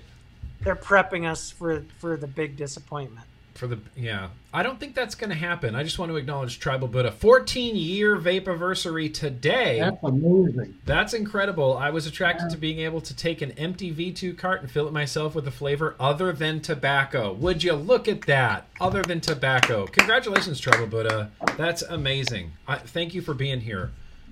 Thank you for sharing your story with us. Now 14 years that's 14 years I feel is he the first vapor? I think like he's in the, the United first States? vapor ever. This is So he started vaping in like guitar. 2007. Then, Yeah. Um, yeah that's very early you know when did you start when- vaping, that- Nick? 09? Oh nine, January 09. It was a you that's know early too New Year's resolution to quit. So I went on eBay, bought a Smoke 51 starter kit for two hundred dollars. Two stick batteries and two little cartridges was two hundred dollars. It was crazy. I got it. Didn't think I needed anything else. Just ripped through two cartomizers in about a day, and then started vaping burnt polyfill and realized I needed e-liquid. And then you know it was a big learning experience. You know, But you don't need a PMTA for blue sea foam. You So- don't. You don't. You don't. You definitely don't. My, I guess wh- my, one of my final questions here is: once FDA approves something, because something's going to get approved, they're not going to approve nothing, right? I mean, I feel like Jules probably. They have to that. approve something. I feel like a tobacco Juul. My money's on that. it might be a tobacco Juul pod. I, don't still think Joel will be love. I love the idea. I th- who was it that brought, brought it up? I think it was Greg Conley. I love the idea of um, of uh, uh, Enjoy. Enjoy get yeah. Yes. I almost forgot. The I name. think that would be Enjoy, uh, glorious. get, getting it first. I, saying yeah, that I'm not saying but- first. I'm just saying of all the ones, I feel like I cannot see a world where FDA doesn't uh, at some point approve a juul tobacco Yes, system. they have to. They. I think it'll happen this year. I think it's going to happen sooner than we think. At that point, doesn't that change the conversation about what is actually appropriate for the protection of public health? If FDA is now saying, okay, if smokers switch to this approved Juul pod, that is appropriate for the protection of public health. Is it a- not well, just like a a- slippery slope to going, okay, well then these two, then these two, then these two, then these two, then these two? Because a Like was pod is not that different. like I was saying earlier, that it's going to open. It, it, it creates a scenario where FDA will have to start defending vapor products. They're going to have to say why they approved it. They're going to have to make cases for it. Yes. They're going to ad- probably admit that it's a lot safer than smoking. Yeah. Um, and so that would help us with the tax fight, you know, if that Right. happened soon, obviously. and some uh, public opinion too. I think. and some Oh, public yeah. my to my bigger point i think it's more public opinion because i think the person who may be skeptical about vaping now and they see the fda approval for maybe this Juul product they may not go buy that Juul product but they'll now in their head go i could buy a different vaping product or i could buy that one i saw on the internet now that i know that it that vaping's fda approved i think that's going to be a so a societal changing thing Maybe. maybe I mean, I think potentially. Just for I the record, vaping won't be FDA approved. right It's going to be headline news when somebody gets approved. And Yeah. uh, I agree And- with that. they're going to have to defend their their decision. Yeah. And so they're going to be put in a situation where they now have to stick up for vapor products. Yeah, they're going to have to stick up for vapor products in in in the face of overwhelming political pressure from Raja Krishnamoorthi, Dick Durbin. These guys are crazy anti-vapors and they seemingly want to circumvent science and the, you know, congressional instituted regulatory process just for cuz they're screaming in the air and waving their hands around. They're like, "Don't don't approve anything. Don't approve anything." Well, that's why all these denials were so predictable too, because they were just like softening Right. it. They were softening it first, like, look, look, guys, we freaking just got rid of a million products, and Right. like, Aren't you know, they're yet? like getting ready for to, you know, soften. You know, it softens the blow when they finally approve a product. So Also, too- is I'm sorry. Go I was just going to say real quick off of Matt's point. Also, too, we're expecting uh, NYTS numbers, youth numbers, to come out pretty much any time now, right? If I- you know, I feel like I'm the Yeah. you know one that gets Any real excited about this. So we should be getting a teaser. So they always it's two releases. It's the teaser info, and then it's like the full MMR, and then six months later it's the full data set. So teasers usually happen right like September and then maybe a month later we get Yep. you know. So we should be we're on track for some youth data anytime now. I well, would imagine if the youth data comes back and last year's trend, which was a decline, continues this year and there is a further decline, I think FDA might coordinate the potential authorization announcement of something with that. Like, oh, look, you know, the youth are really like Mhm. it's going down now. So, oh, by the way, here's So I've Juul, you know, or- I'm just not convinced they're going to approve Juul. I've seen a Juul lot of first because it's speculation bad about that. optics. I agree with Matt. or enjoy or I don't think they'll approve Juul first. I mean, I mean authorize, but I mean the. um, Oh, Thank you. Thank you. Alex taught me well, you guys. I'm gonna Oh. authorized, not approved.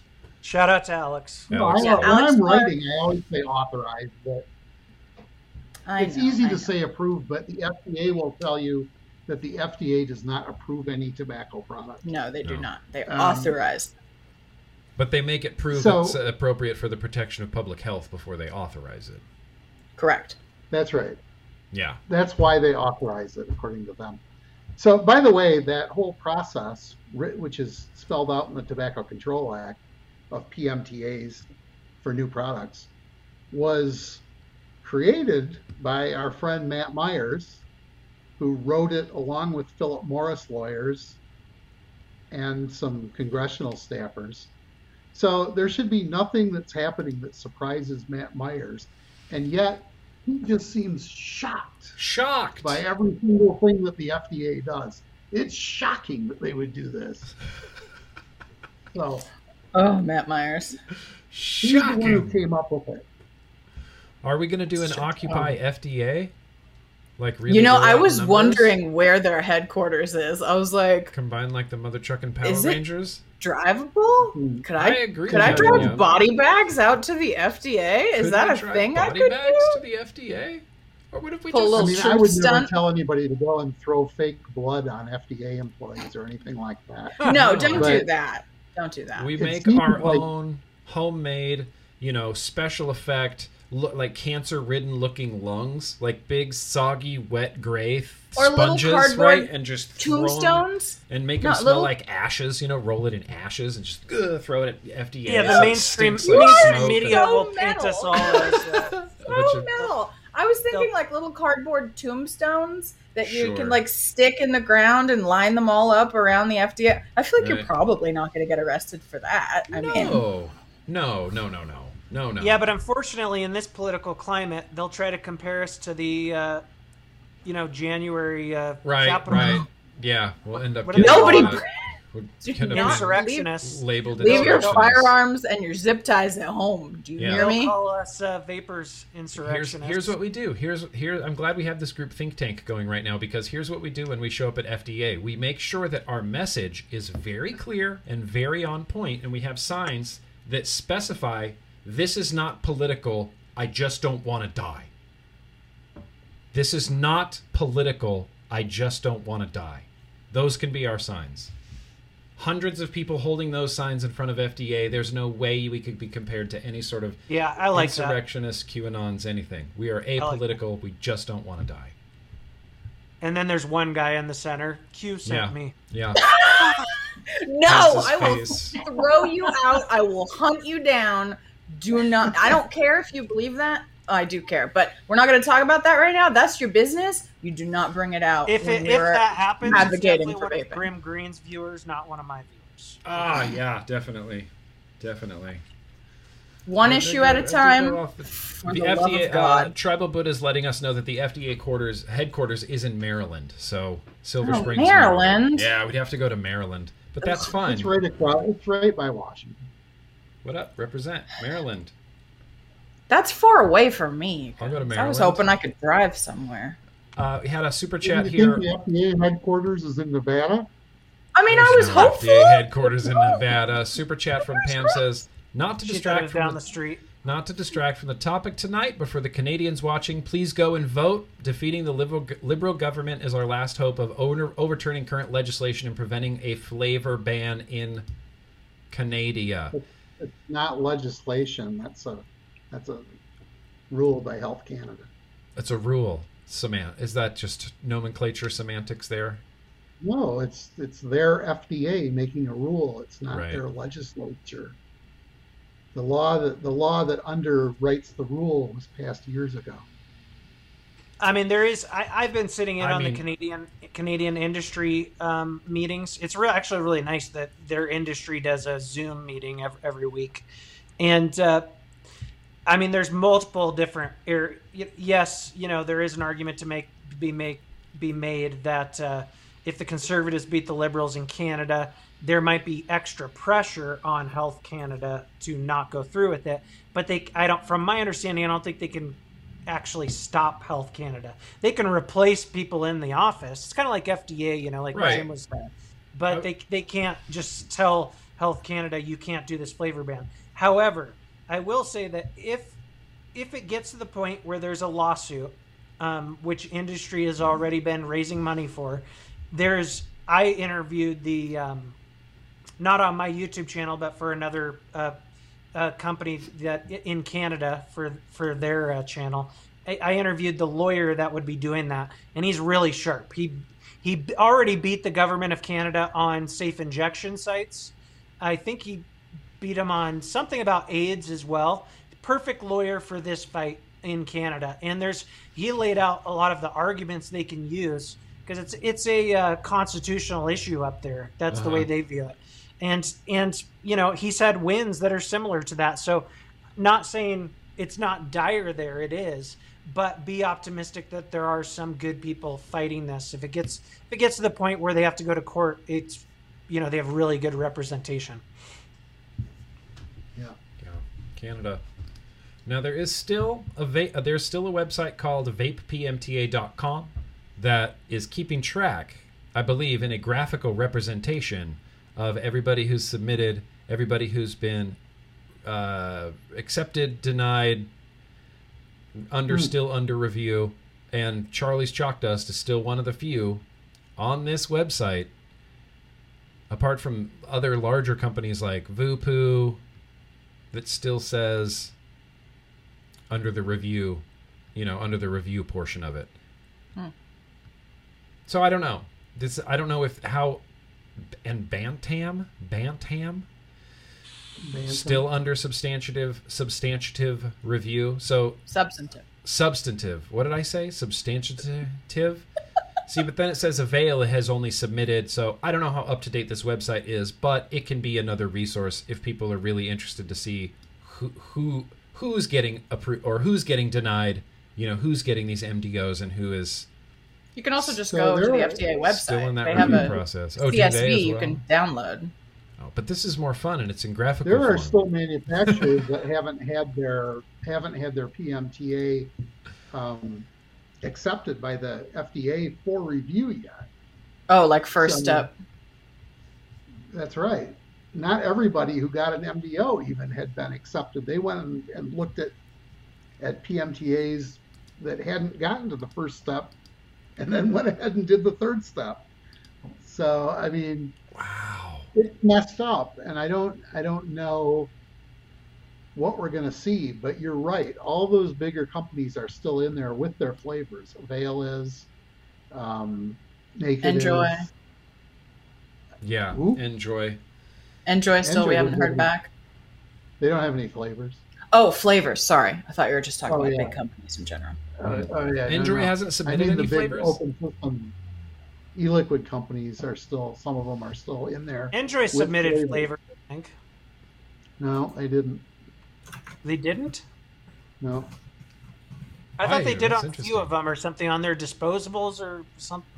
Maybe I'm wrong. Oh, if if they if that is possible, I don't know. I, I looked at the Vuse Alto and they just submitted tobacco and memo. Gotcha. Interesting. By the way, um, all the big companies except except Juul, I believe all the other four big companies all use um, Smoore atomizers in their pod devices. ah, oldest So- in the oldest in the game. Smoore is the is the pa- parent company for people who don't know of Vaporesso Yeah. Smoore Um, is one of the Elon oldest in the world. and C-Cell. Yeah, Yeah. they are, and they're the they're the biggest vaping company in the world Yeah, right now. they absolutely are. Well, okay, let me ask one last question here. We can wrap this up. Um, do you think that the the big tobacco has any interest in ever, uh, you know, open vapor anything? The idea that we're going to have the biggest big companies sitting on the blanket, and all we're going to get is their products. They're they're obviously aware of open vapor. They can see how many customers are here. Do you think they would ever have any interest in doing? I think they would if- six They would if uh, okay, if an open vapor company gets through PMTA, like let's say Avail does or Naked does, then they're going to get a, a, a offer to buy Yeah. from Yeah. tobacco. Okay. Yeah. But uh, you know, they, big tobacco's not going to go down that road until they know for sure that open vapor is going to survive, and uh, you know, there's right. there's a point in trying. But they're going to do anything that makes them money, and they want to own the whole industry if they can. So they're definitely going to try to buy out somebody like like a Naked or one of those big dogs. Yeah. It'd be hard to turn them down too, Yeah, right. And so because they'll they'll offer way more than it's worth. Oh Uh, yeah, I mean, if if, if I a couldn't company turn that down. You couldn't turn that down. I couldn't turn that down. any e-liquid company that gets PMTA is, net, is now worth millions of dollars. So you know, Right. just the PMTA alone is is worth loads and loads of cash. And I So, would yeah, I mention, mean- even if you get, even if you get, unless they approve hundreds of tobacco flavors, if they don't approve hundreds of them and they just approve a few or a few dozen, those companies are worth a lot too. Yeah. Yeah, And uh, I mean, let's look at this logically. I don't think vape shops are going to survive if they just have like two dozen tobacco flavors to sell. Right. They're they're going to have to come up with different business models. But those two dozen flavors are going to go into smoke shops all over the country and probably into C store displays. Yeah. Uh, That's where Um, I see most of the vape stuff I companies run are going across to now. become valuable. And I, I mean, I know there are some, um, there are some not tiny and not, you know, Altria-sized companies like Turning Point Brands that have e-liquids submitted for PMTA. Mm. They have a distribution model already where they have distribution to smoke shops and some C stores, and they also own three or four of the largest online sellers that still exist. Um, Vaporfy, Vapor. I, I'm not going to name them because if I get one wrong, then somebody will kill me. But, Yep. Don't name names, Jim McDonald. but that's a company. That's a company to watch as far as um, getting tobacco flavors on the market and making something of it. I hope that everybody who has been saying for years that you've got to have flavors to get people to switch to vaping and stuff like that. I hope everybody doesn't just write off tobacco flavors as an effective thing. Oh, right. Absolutely, I agree. If you're selling e-liquid, you're going to have to go to work the day after this all, all shakes out and sell tobacco flavors to people to make a living. Mm-hmm. And you're going to have to do it for them to help them quit smoking. Mm-hmm. So you better start thinking more positively about the stuff you've been saying. I can't sell that. You know- it tastes just like cigarettes. First of all, it doesn't. It can't. They can't possibly recreate No, it doesn't taste like cigarettes. And that's all, honestly, I mean, at least in my experience, when I first started vaping, that's all anybody wanted was something that tasted like a cigarette or something like a menthol cigarette. And then as when they realized they couldn't get that, they went, oh, okay, uh, root beer, watermelon, Right. That's right. cinnamon buns, right? If I can't get it to taste right. exactly like a cigarette, then I might as well make it taste something that doesn't remind me of anything like a cigarette. And also, menthol, you guys, is not that bad. Even if you hate know, tobacco. Listen, come like on, a lot of menthol- if I had to, I could probably survive on a menthol vape. I could I don't mind menthol in a tobacco. pod. I like the Juul menthol, which is mixed with tobacco. hmm Mhm. I would vape menthol. flavored e-liquid from North Korea before I vape menthol. Oh, okay. All Dang. right Hard, hard stance to take. What's your reasoning there, Matt Cully? Kim Kim Jong Cloud's e-liquid line. Kim Jong Clouds. I'm I'm I'm looking at the black market myself, and I think I might launch my ants line of liquid that Amelia. You should do got. it. What was the Jekyll Yeah. one called? Jackler juice, There you go. and um, then I also have Durban poison. Durban poison. Like. Durban poison, the weed. Durban oh. poison. Holy Excellent. crap, that's good. I just made a box for Durban poison today, and so I really got your joke, Jim. I really got it. Really Like, landed hard. Barbara Really. suggests. Barbara also suggests a rally in front of FDA headquarters. Which, look, I'm telling you, those signs. That would be I mean, thing. I I support rallies. The problem is like my fear with rallies is like how do you really know if people can show up? And especially now with like I'm not traveling with COVID. I don't know about anybody Sure. else. Like Um, I and the money, like people are struggling. I just worry. Like maybe next year things will be looking up, Yeah, but I mean, but yeah, Yeah, I don't know. I wouldn't. part of it, I too. personally wouldn't try to rally anytime right now this year because I feel like nobody would show up because we got too many other I- problems. There's a lot of ins and outs to that too. I'm not sure you can get a permit to um, Rally, rally like, at yeah. FDA. Oh really? So Yeah. you, you, you'd probably have to do it illegally, which would mean you just show up there with Right. no we're not. We're, no we're used to doing then illegal you stuff. might get arrested. Yeah. So and the media turns it into, you know, a COVID super spreader event and Right, That's what we do not Yep. want. Yeah, Okay, that's what we don't want. do not want vaping and well, super that's, spreader that's the in the problem same. with rallies right now. I mean, Mhm. he's like the COVID shit. Yeah. And that's all you have to say, even if it's not a super spreader event. You can just say, "Oh, super spreader event." It's like just a little gun in their holster that any organizing they can just go "Pow, super spreader event, super spreader. When we were pow, super spreader event." interviewing Nick Grimm Green Green, he was sniffling, and I'm pretty sure he might have coughed he's going to be the COVID super spreader. Yeah, COVID super spreader. Kevin Yum says the government is distorting the whole market. Can we not go Teddy Roosevelt and file an antitrust? Where's the SBA?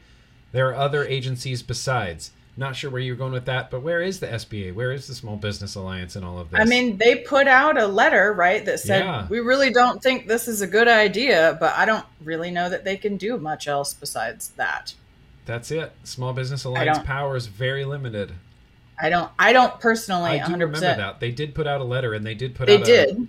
Yeah, they were like, this is not a super great idea, and we're not super. Oh, Yeah. Jim. Oh, Jim I wonder if the lightning struck or something. He warned us that he was having mm-hmm. a storm, a bad storm Well, where see now this doesn't make any sense, Oh, and the FDA fax is over my face. don't quote me though on the SBA thing. Maybe they have superpowers. I'm not entirely sure. I know they sent a letter. I don't know if they do anything else besides. Jim just messaged me. His power went out as predicted. Okay, well, thank you, Jim McDonald, for being on the show and for bringing your insight. I and think wisdom that was his into this. excuse. It's really his bedtime. Yeah, he's up way past his bedtime. Way past his bedtime. So, here's the final question that we're going to pose on this live stream before we wrap it up. Matt Cully, Danielle Jones, what where are we going from here? What do we do now? What are we doing? What's the game plan? Nothing's off the table. Let's just brainstorm. I have some ideas. Uh, Danielle, do you want to go first, or you want me Uh, to? no, somebody else go first. Well, I want to hear what you guys was- say I want to first. hear what Danielle. I want to hear what you have to say, Matt. I've been in this industry not as long as as you have, Nick. But like Almost though. Almost. since Just like the- three years shy. 2014. And, Oh, I Matt mean, and I are it's the a wave- same. It's a wave you ride, and my I'm numb to it. I mean, I had to go on on an SSRI because of it. No, I'm kidding. I mean, I did have to go on an SSRI, but not just because of that. Oh, okay. But anyway, it's like it's gonna it's a roller coaster, and Yep. what I can always what I always tell people is is don't preemptively close shop or don't uh, you know go back to smoking. Like Right. I, I still think that the savvy types that you know most of the people that watch this video will probably always be able to find access to the vape products that they want to use Yes. but obviously you know the less if we see vape shops closing down there's less access for for new new vapers Yep. um, you know, th- they're the types that we need to be concerned about. The granny that, you know, buys a, a device and some liquid and she doesn't even get online, you know, she goes to her local vape shop, like she's screwed, Yeah. you know, if that shop closes down. So, I mean, I'm, I always have an optimistic side. I do think that FDA is going to pass some stuff, but none of us know, you know, what Sure. exactly that's going to be. It's Sorry, gonna- pass isn't the right word. It's uh, Approved. Authorized. Authorized. God, authorized. authorized. Authorized. I'm gonna get you. Uh, see, I think my take on this is I agree with you, Matt. It, it is a roller coaster. And it's a roller coaster that a lot of people, myself included, have been riding hard, just white knuckled the Yeah. whole time since 2014. And you see 2014, it's like, oh shit, everybody's scared. And then it goes way back up. And then 2016, it's like, oh shit, everybody's scared. And then it goes up. And then, you know, it goes way back up. And then EVALI, and oh shit, everybody's scared. And it dies again. And then it, uh, it comes back up. And this is another, oh shit, everybody's scared. And there's been so many, oh shit, everybody's scared, that every time an oh shit, everybody's scared event happens, it just, we, we lose a little mass. And then we lose a little mass. And then we Yeah. might grow like, you know, incrementally, and then we'll lose some mass. And then we'll grow incrementally, and then we'll lose some mass. This can't be another mass loss event. Uh, I think there's just too many smokers' lives at stake, personally. I don't want to see this be another mass loss event. I, I think uh, I'm I'm of the mindset that we stay the course and defend vaping. And that's- Absolutely. and that's all I really care to do.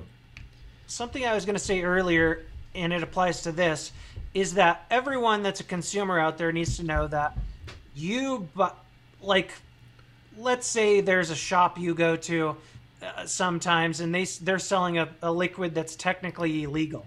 It's not illegal for you to own it or buy it. It's illegal for that shop to sell it. So keep that in mind. Where like. If it gets to the point where you're having to dabble in gray or black markets, Mhm. you're not going to be going to jail or anything like that it's the person that sold it to you is the one that will get the warning letter if they Right. get in Right. trouble. if they're on FDA's radar, and I mean, and the first step, even then, if they're on FDA's radar, is to get a warning letter. And Yeah. then you get multiple warning letters, and then you get like 15 warning letters, and then after that, it's like an official warning, and then you get like nine official warnings, and then after that, it's like a writ, you know, it escalates up into. So no one go back to cigarettes thinking like, Yeah, "Oh, I'm not please going to don't. break the law. You Yeah. know? Also, there's I'm seeing some weird discussion in chat, and I just want to address something real quick. So, somebody keeps asking, is it illegal to sell vapor products? Yes, but this is a complicated question.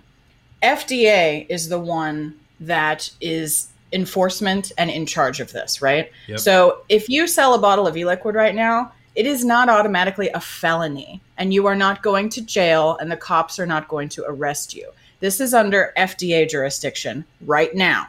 Now, does that mean that states at a later date cannot or have not already amended their laws so that they can then send their state police after you? Or that FDA would charge others with enforcement, or that ATF could get involved at some point? And those things could happen. But at this moment, right now, it is up to FDA. So, you know what I mean? Like, you're not somebody in chat saying you're committing a felony. No, you're not. You are No. violating FDA regulations. FDA will send you warning letters, a series of letters. them. they can issue civil money penalties. They can seize your products. There are things that they can do, but I don't want people going around accusing other people of, you know, committing felonies because this is more complicated than that. And Sorry. people don't understand how many products out there are technically under FDA jurisdiction but aren't FDA approved but still get sold every day. Most sexual lubes CB Yeah, are exactly. technically are technically supposed to uh, get approval from FDA. None of them do. It, they're illegal to sell them, but the FDA doesn't enforce Enforce. against it and they just let them do it. So, you know, there's tons of like people breaking FDA rules, not just in our industry all the time. I'm not at all telling people what to do. Like that's on, you know, if you're a vape shop owner, you need to decide what you're going to do. But Right. from a consumer standpoint, you're not going to get in trouble for buying vapor products. No, That's that's really No, there's no possession issues here. There's that's not a thing, right? Right. At least not at the current state that I am aware of. That's not a thing anywhere by anyone. We're talking about manufacturers and we're talking about FDA enforcement. So I just I don't want to see people running around bullying and scaring other people because I find that highly inappropriate. You may need to con- concern yourself with FDA enforcement right now, possibly other law enforcement agencies in the future, but don't be making stuff up. And look, if you're going to be a total and complete piece of shit and be a narc, all that's going to happen is the FDA is going to go, stop fucking bothering us. We are really busy right now. I'm not sure if you can see how busy we are, so please stop by. I don't care if Dave just sold five bottles of e liquid on his Vice Facebook group. Right. We have so much more stuff to worry about than Dave selling his five bottles of e liquid in a Facebook group. I mean, So every think you're gonna, dietary like, supplement that it. says guaranteed weight loss is technically violating FDA. You know yeah, what I mean? Like, claims. right, exactly. And a lot of times, unless it's really egregious, eh, they're still on the shelves, right? Like, you know, so there's, Yeah. I don't know what you want to call it. There is wiggle room here. This is not, people are not committing felonies right now. That's all yeah. I'm saying. People are committing it's not most of these most of these things are not crimes per se they're civil matters Right. so when the fda punishes you when they fine you they call it a civil money penalty. Yeah. it's, it's not a criminal um, penalty. And It's a fine. you you might be involved in a crime a state crime or a local crime by selling something that the fda hasn't approved. You should certainly talk to a lawyer if you have questions about that. But there, nobody's going to come in with handcuffs and haul you off for selling flavored e-liquid. No, it's not going to happen. Uh, Jim, the question I posed before your power went out, and everybody's already answered. What do, where what do you think uh, is a viable pathway forward for us right now? What what do we do? What's the what's the game plan? What do you think? for consumers or industry Either or, consumers or industry, consumers and industry. well i mean consumers need to find a find a pipeline for the products that they want, the, the products that they want the most, the products they can get by with, Mm-hmm. and you know they need to find a, a range of products that they can use to avoid smoking if that's the alternative. Um, and industry needs to like, boy, I have a hard time giving advice Yeah. on that. You can just say get its shit together. That's an acceptable answer too. I, there are there are people who, um, you know, J Vapes, which is uh, Amanda Wheeler and her husband's company, have been around since 2011. Yeah. That's old for an American uh, e-liquid company. And think of all the money that they've made and poured into trying to help everybody else survive too. Mm-hmm. mm-hmm. Um, so I would like everybody who's intending to stay in this, even if it's in the black market, to think about financing some of the work that has to be done to legitimize this and make it a respectable industry. yeah. It's respectable to me as it is. I'm saying to the rest of society. Right. To the rest of society. Yeah. I get that. So put, put your put some money where your mouth is or where your income is if you're making money off of it. yeah. Look, hashtag defend vaping, and you're right. There's lots of people that make a lot of money off of vaping. There's a lot of people who You know. make a little bit of money and spend a lot of it trying to help vaping. Yeah. And there's a lot of people who make a lot of money and don't spend a nickel. and then buy Lambos. what color is your Lambo, Nick? uh, my Toyota is like a ivory color. It's not quite white. It looks dirty all the time. That color. You got all that YouTube money. Yeah. Nick all that spends YouTube all his money. Lambo money on Star Wars memorabilia. Yeah. You think Stormtrooper helmets I are cheap? mean, Stormtrooper helmets ain't cheap. So uh, I guess I want to say this. This is coming from a, a source that will remain anonymous, but I, I reached out and asked for some advice. And this person said, um, I think borrowing heavily from the cannabis side uh, would benefit, like showing nicotine's health, medicinal nicotine, uh, pointing out that 14% of Americans who smoke are low income, indigenous, LGBTQ, homeless, uh, illicit drug users, or adults with mental health conditions. I think I I personally Yeah. think the the social justice issue of this is undeniable. Undeniable, especially if we're talking about raising taxes and having it disproportionately affect low income, indigenous, LGBTQ, homeless, illicit drug users, or people with mental health conditions. It's unreasonable to raise the taxes on them. And so I think this is good advice. I would like to I like the idea of borrowing from the cannabis industry and using them as a little bit of a, a blueprint for what they've done over the last whatever 40 plus years. Yeah, I think that's a great idea, and I, I think that if if nicotine vaping people had been more eager to unite with the cannabis people Mm-hmm. earlier, that it would be Yeah. in better shape. But Yeah. Well, I mean, it was a tough sell that, and it's really only been within what the last four years that cannabis has been really legitimized. I mean, it's not even fully Uh, legitimized yet. Yeah, I'd say four to five years before it's been even like scratching the mainstream. But that's what I remember back then. tw- Twenty. I had this argument with somebody. I've always been about making cannabis an ally, but Yeah. back then people didn't want to uh, be associated with it because they thought it would make us look bad. Now Yeah. you have a hard time. Now the cannabis people. now the cannabis people us. are like, "You crazy." Yeah. So that they don't wanna- they don't wanna never touch been us. the case, but I've run into that a million times myself. Yeah.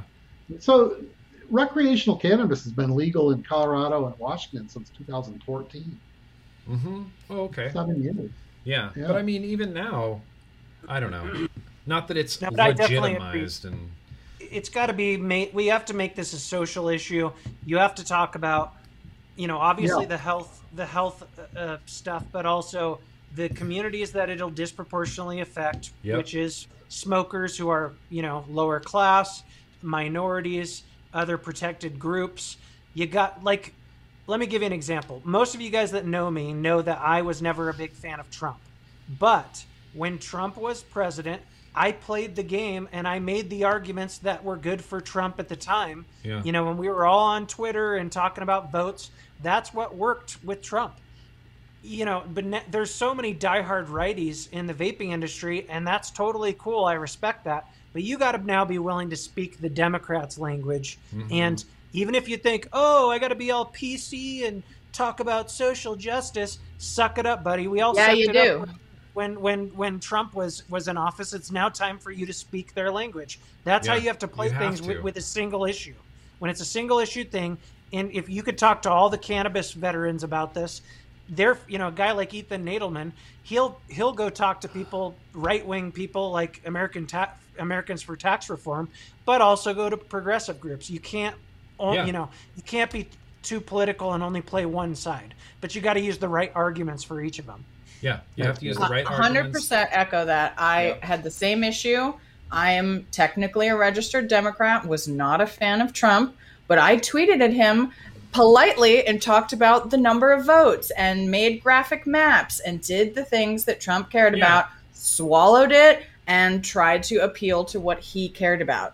As much as you don't like Biden, that is what you need to do now. You don't need to like him. You need to convince him. These are two to- different yeah, things. Exactly. You don't have to like him. You just have to. Yeah, exactly. You just have to convince him. You just have to let him see reason. You just have to. And you're not going to convince him by calling him a crazy him. liberal, baby Right, right. eating Well, pedophile. yeah, that doesn't win. Anybody Heads over. up. That doesn't win anybody over on either side. like five years ago.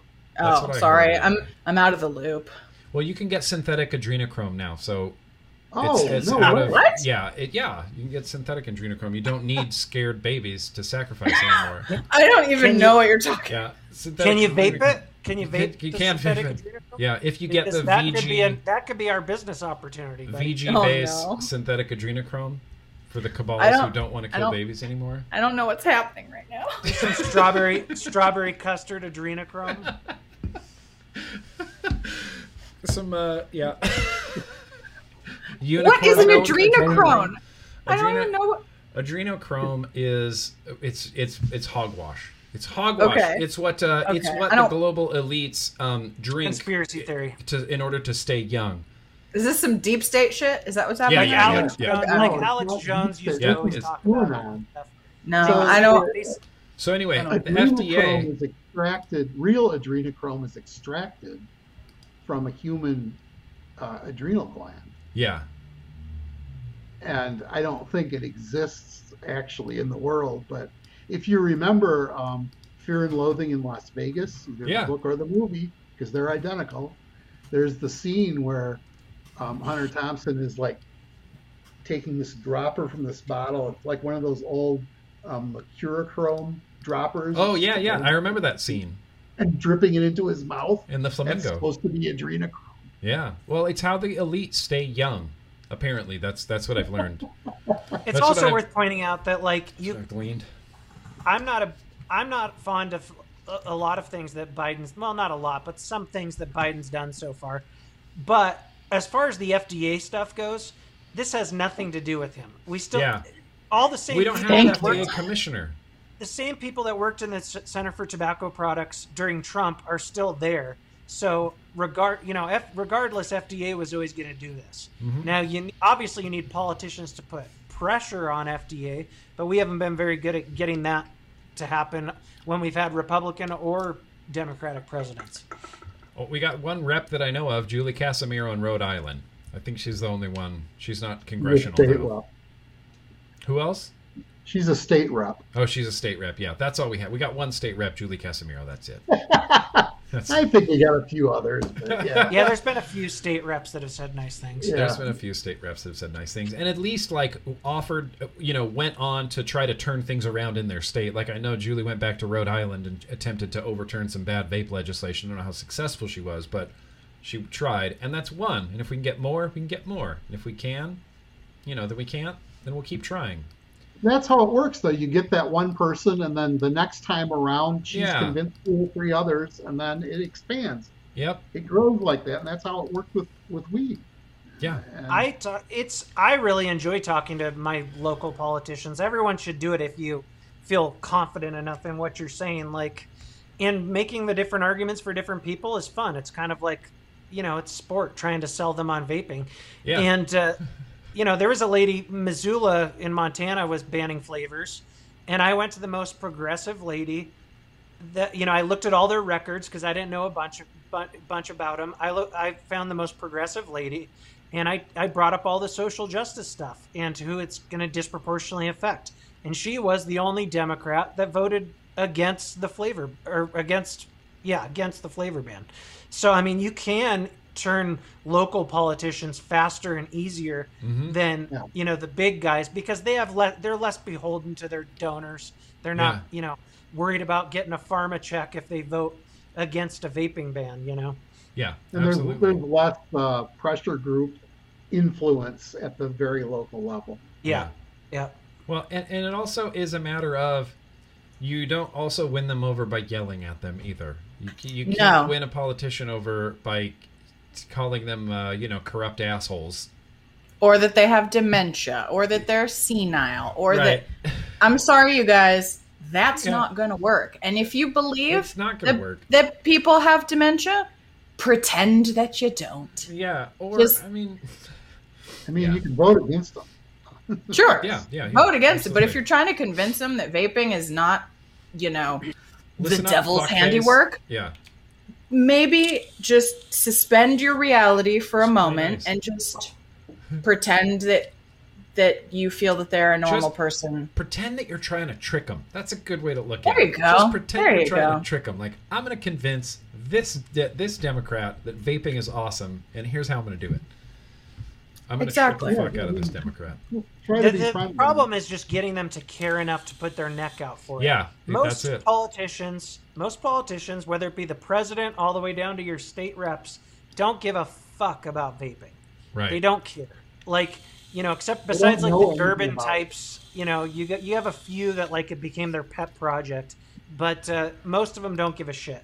The hard thing is getting them to put, the, you know, they'll agree with you a lot of times, in on the phone or something, but getting them to put their neck out for it is is difficult. Like they don't want to spend the political capital on something like vaping. So even the ones that have made it their pet project don't know anything about it.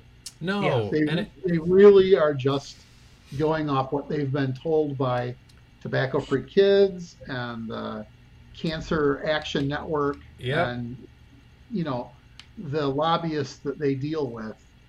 Um, so the ones who are like tobacco warriors, like Dick Durbin, he doesn't know anything about it either.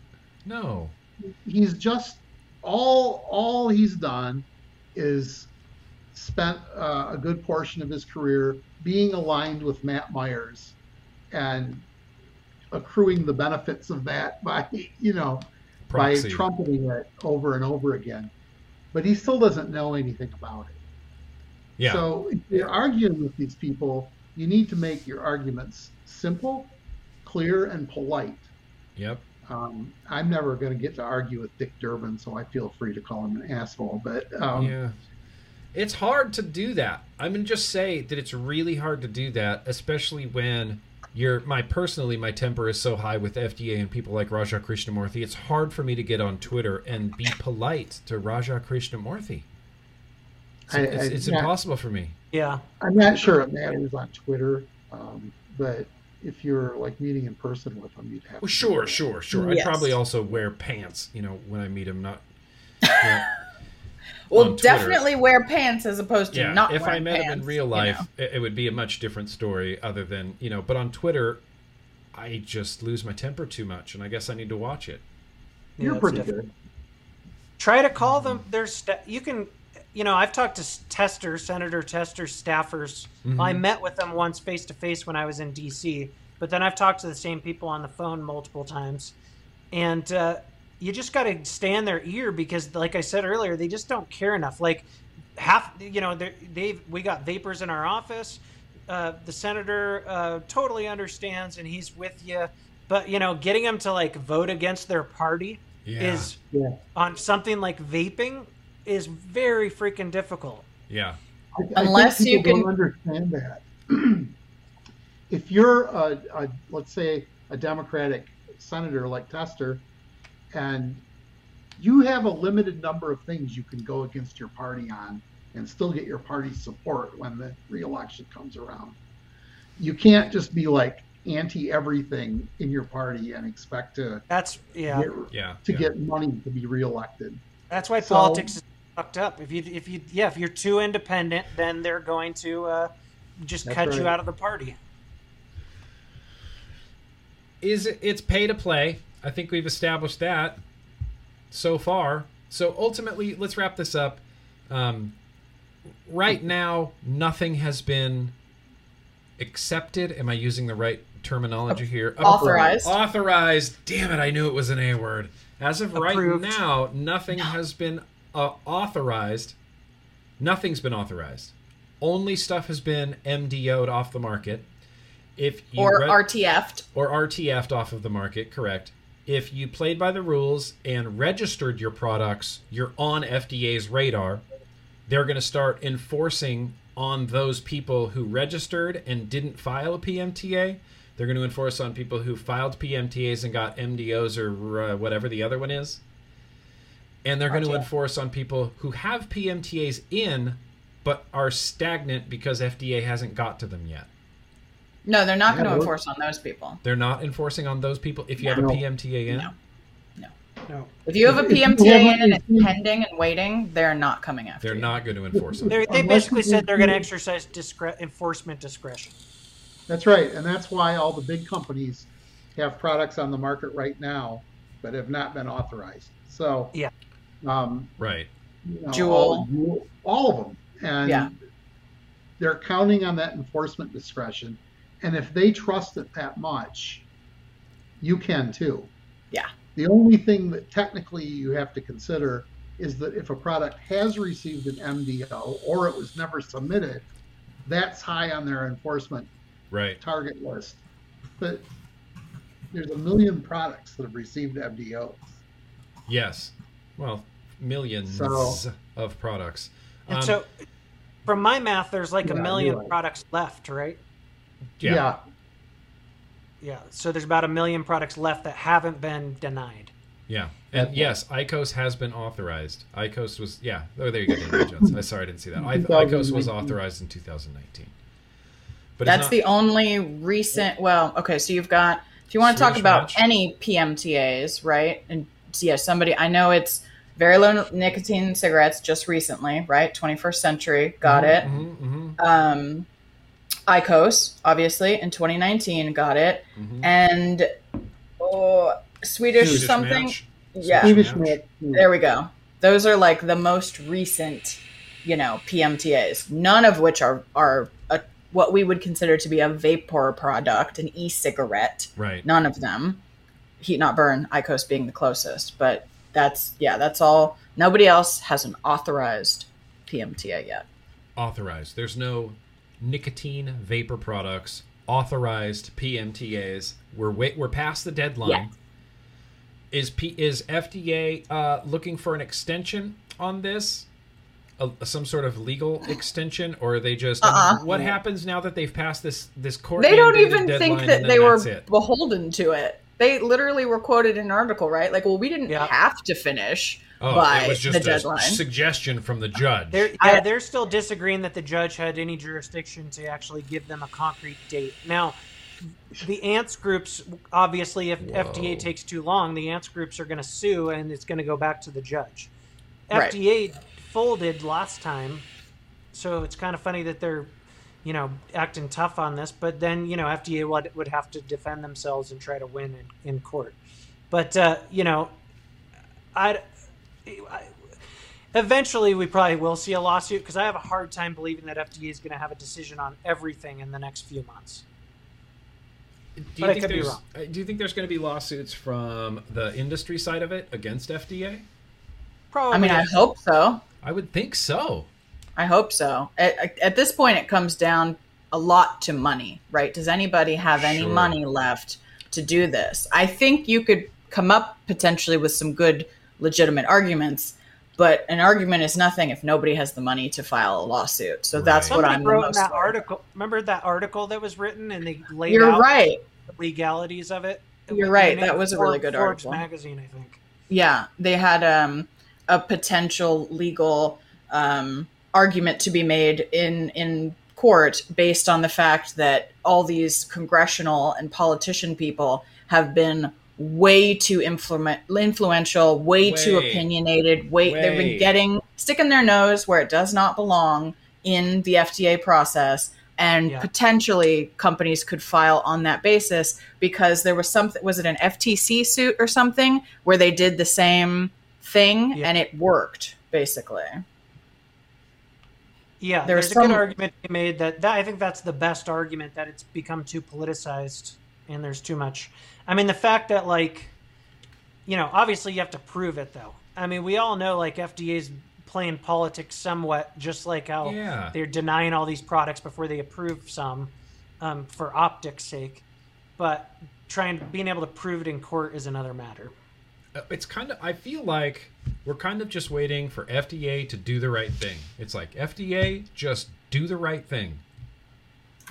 Do the right thing. Follow the science. You have to approve some of these products. It, the political pressure that they're putting on fda like you know we were just talking about like i mentioned earlier of this circumventing the regulatory process wouldn't like that wouldn't fly with any other like imagine congress pressuring fda to quickly approve the vaccine just don't do don't do the science. Don't take your time. Just approve it. Just approve it. Constant pressure. Just approve it. Just approve it.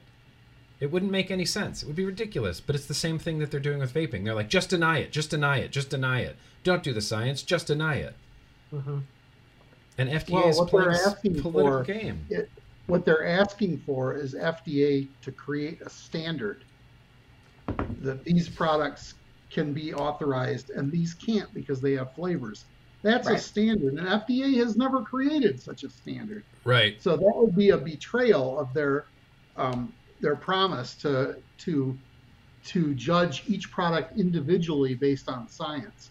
I think they passed that bar already by issuing all these basically blanket denials based on this uh, this also standard that the products have to have product specific evidence of uh, you know helping adults more than they hurt youth by yeah you know And wouldn't they know what I'm talking technically require rulemaking for a standard like that? You'd have to go That through an Yeah. awful lot like a rule, doesn't it? right. Yeah. Yeah. I think and that takes years, right? Yeah, there's nothing in their PMTA documents saying that you have to do that. They have a lot of other individual specific things that you have to do, and that's not one of them. So I think that's good grounds for a lawsuit right there. Now, again, like Matt says, it's or um, Danielle said, it's about money because you know if you're an e-liquid company, especially if you're uh, like a medium-sized one, how much of your life savings do you want to put into this thing that has lost Right. over and over in court?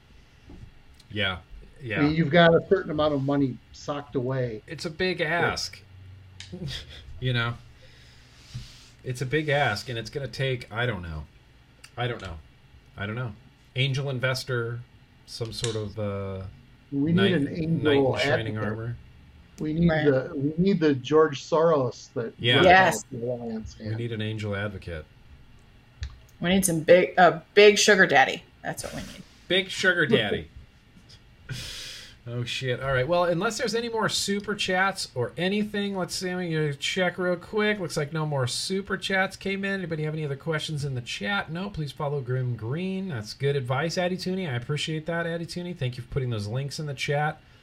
All right you guys. Well uh i guess let's go ahead and wrap this up permanently now. Not permanently just for today. Forever? forever. Grimm Green retired. This is my last stream My Tuesdays are free now. let's let's open let's let's shut this down. Um, thank you guys for being here. Uh, i don't want to give any false hope or anything out there to anybody because uh, truly honestly the situation's pretty dire. I mean there's a potential really bad tax that potentially could happen there's nothing Follow the CASAA call to action. please, please, please, please follow the CASAA call to action. If you've never done a CASAA call to action before, make this the first and most important one that you've literally ever done ever. I'll never forget back in 2016, we got a million people to sign that petition. You remember that, Matt? Yep. We got a million people to sign that petition, I think. Really? Yeah, it was crazy. It- Wow. and it took it took it took maybe it wasn't a million, maybe it was only half a million or something, but it was a ridiculous Yeah, I number. forget the number, but it was really freaking high. It was really freaking high, and it took every YouTuber hammering it in like every video, every live stream, every tweet. Like there was so much awareness we that we got like a half a million people, and I think we could get, I think we could get huge numbers again. And I think we need to put those huge numbers into testimonials uh, and the right to vape testimonial. Um, just realize that vaping is way bigger than the market that's happening in the, inside the United States. The United States is, you know, whatever, a big superpower country, so things that happen here regulatorily kind of echo a little bit and ripple out a little bit into the world. But vaping is a worldwide movement. It's a worldwide community, and what we're seeing is a little version of it, you know, happening in the United States. But we have to remember that this is a global community, and we have vapers, millions of vapers worldwide that are all, uh, you know, or I'd like to think that the vast majority of them are willing to stand up for what's right and, you know, get out there uh, like I do and say, I think everybody should get to quit smoking the way that I got to quit smoking. And I'm not going to stop until everybody gets to. So you can put that in your pipe, Dick Durbin. And that's all I have to say about that. So there we go. Appreciate you guys coming out. If there's anything else you wanted to say or pimp, Jim McDonald, Vaping360, where can people find you? You want people to follow you on Twitter or not? Yeah, follow me on Twitter. Yeah, follow him on Twitter. I'll post his Twitter down in the description. You've all read Jim McDonald's work in Vaping 360. I've read it to you, I think, line for line in these very live streams. So thank you, Jim McDonald, for all of your hard work. And uh, look forward to continuing to fight the good fight with you. Matt, appreciate you, pimp. Appreciate you. so you, you just said all these fantastic things about Jim, and he totally deserves it. We all love Jim, but that's all you have to say about me. I appreciate you, pimp. No, look, I've known you for a real long time, and I know, and I know that you're smart, and I appreciate you coming on here. I know you're down for the cause. Every time I talk to you, I learn something that I didn't know before, or I'm enlightened a little bit more than I was before. So I appreciate you and the wisdom that you bring to this live stream, Matt. Thank you. Wow. I feel. I Aw. feel I mean, wow, Yeah, he was that? delivered. That was he good. I- delivered. I asked for a compliment, and it just feels gross now. You know. Matt's I like, think I I don't think you want went it. a little overboard. Okay. I appreciate the kind words, though. Yes. You, well, you laid it on. I, I, I do mean it all. We, I don't think we would have as as half of uh, awesome as a vape industry and community without people like Matt, without people like Danielle, without people like Jim McDonald. I think we you guys are staples in this vape scene, and I appreciate You your hard well, work. Bud. And But we don't look, have to go to the CASAA meeting tomorrow, right? We're all on the same team. hey, hey, hey! Oh, look, I, that's I'm, I'm not here for that. To that's attend my board there. meeting. That's You know, my here nor there. HOA meeting is tomorrow, but I No. I'm not. I'm gonna go to the CASAA meeting instead. Yeah, you are. Do you see what I have to deal with? It's like herding cats, okay? I canceled last week because of my my uh, fantasy football draft, So and I gotta go- rescheduled for Fantasy you. Fantasy football draft. Vaping's doomed. Dude. That's a it's a big thing. I've been doing that fantasy football league for longer than I've vape. I've been vaping. Eleven years I've been in the same league. I can't miss it. It's like We You gotta- rescheduled just for him. What Okay. those sentences We did. mean. I get that. We He is the secretary. No one would take notes. So we put vape advocacy on hold for a week for my fantasy football league. Yeah, look, Look- nothing's going to look change what in a week. Yeah, what's going to Yeah, happen in a happened. week? Millions of products ripped off the market from marketing denial orders. Jeez, FDA. Matt. Ha- by the way, how'd your fantasy football team do, Matt? I lost the first game. Unbelievable. Unbelievable. We didn't put anything on These are hold. vape It's advocates, just, everybody. if people understand Should've that we still did stuff. yes. Well, uh, I sure do appreciate you guys. Uh, thank you for being here. Uh, obviously, the fight's not over. I'm not quite sure how to end this. Let's keep going. And uh, ultimately, we're not going to know until we know. And right now, we don't know. We don't know. So, from all of us here at the uh, TBN headquarters studios in Burbank, California, uh, I'm going to say goodbye. Um, I don't have an entry or an exit uh, bumper, so we can just wave and say goodbye like the professional stream that we are. Bye, everybody. Bye. Keep fighting the Bye. good fight. Bye. Still, still here. Gonna end in a second. Keep oh waving. This has been a Grimm Green Industries production.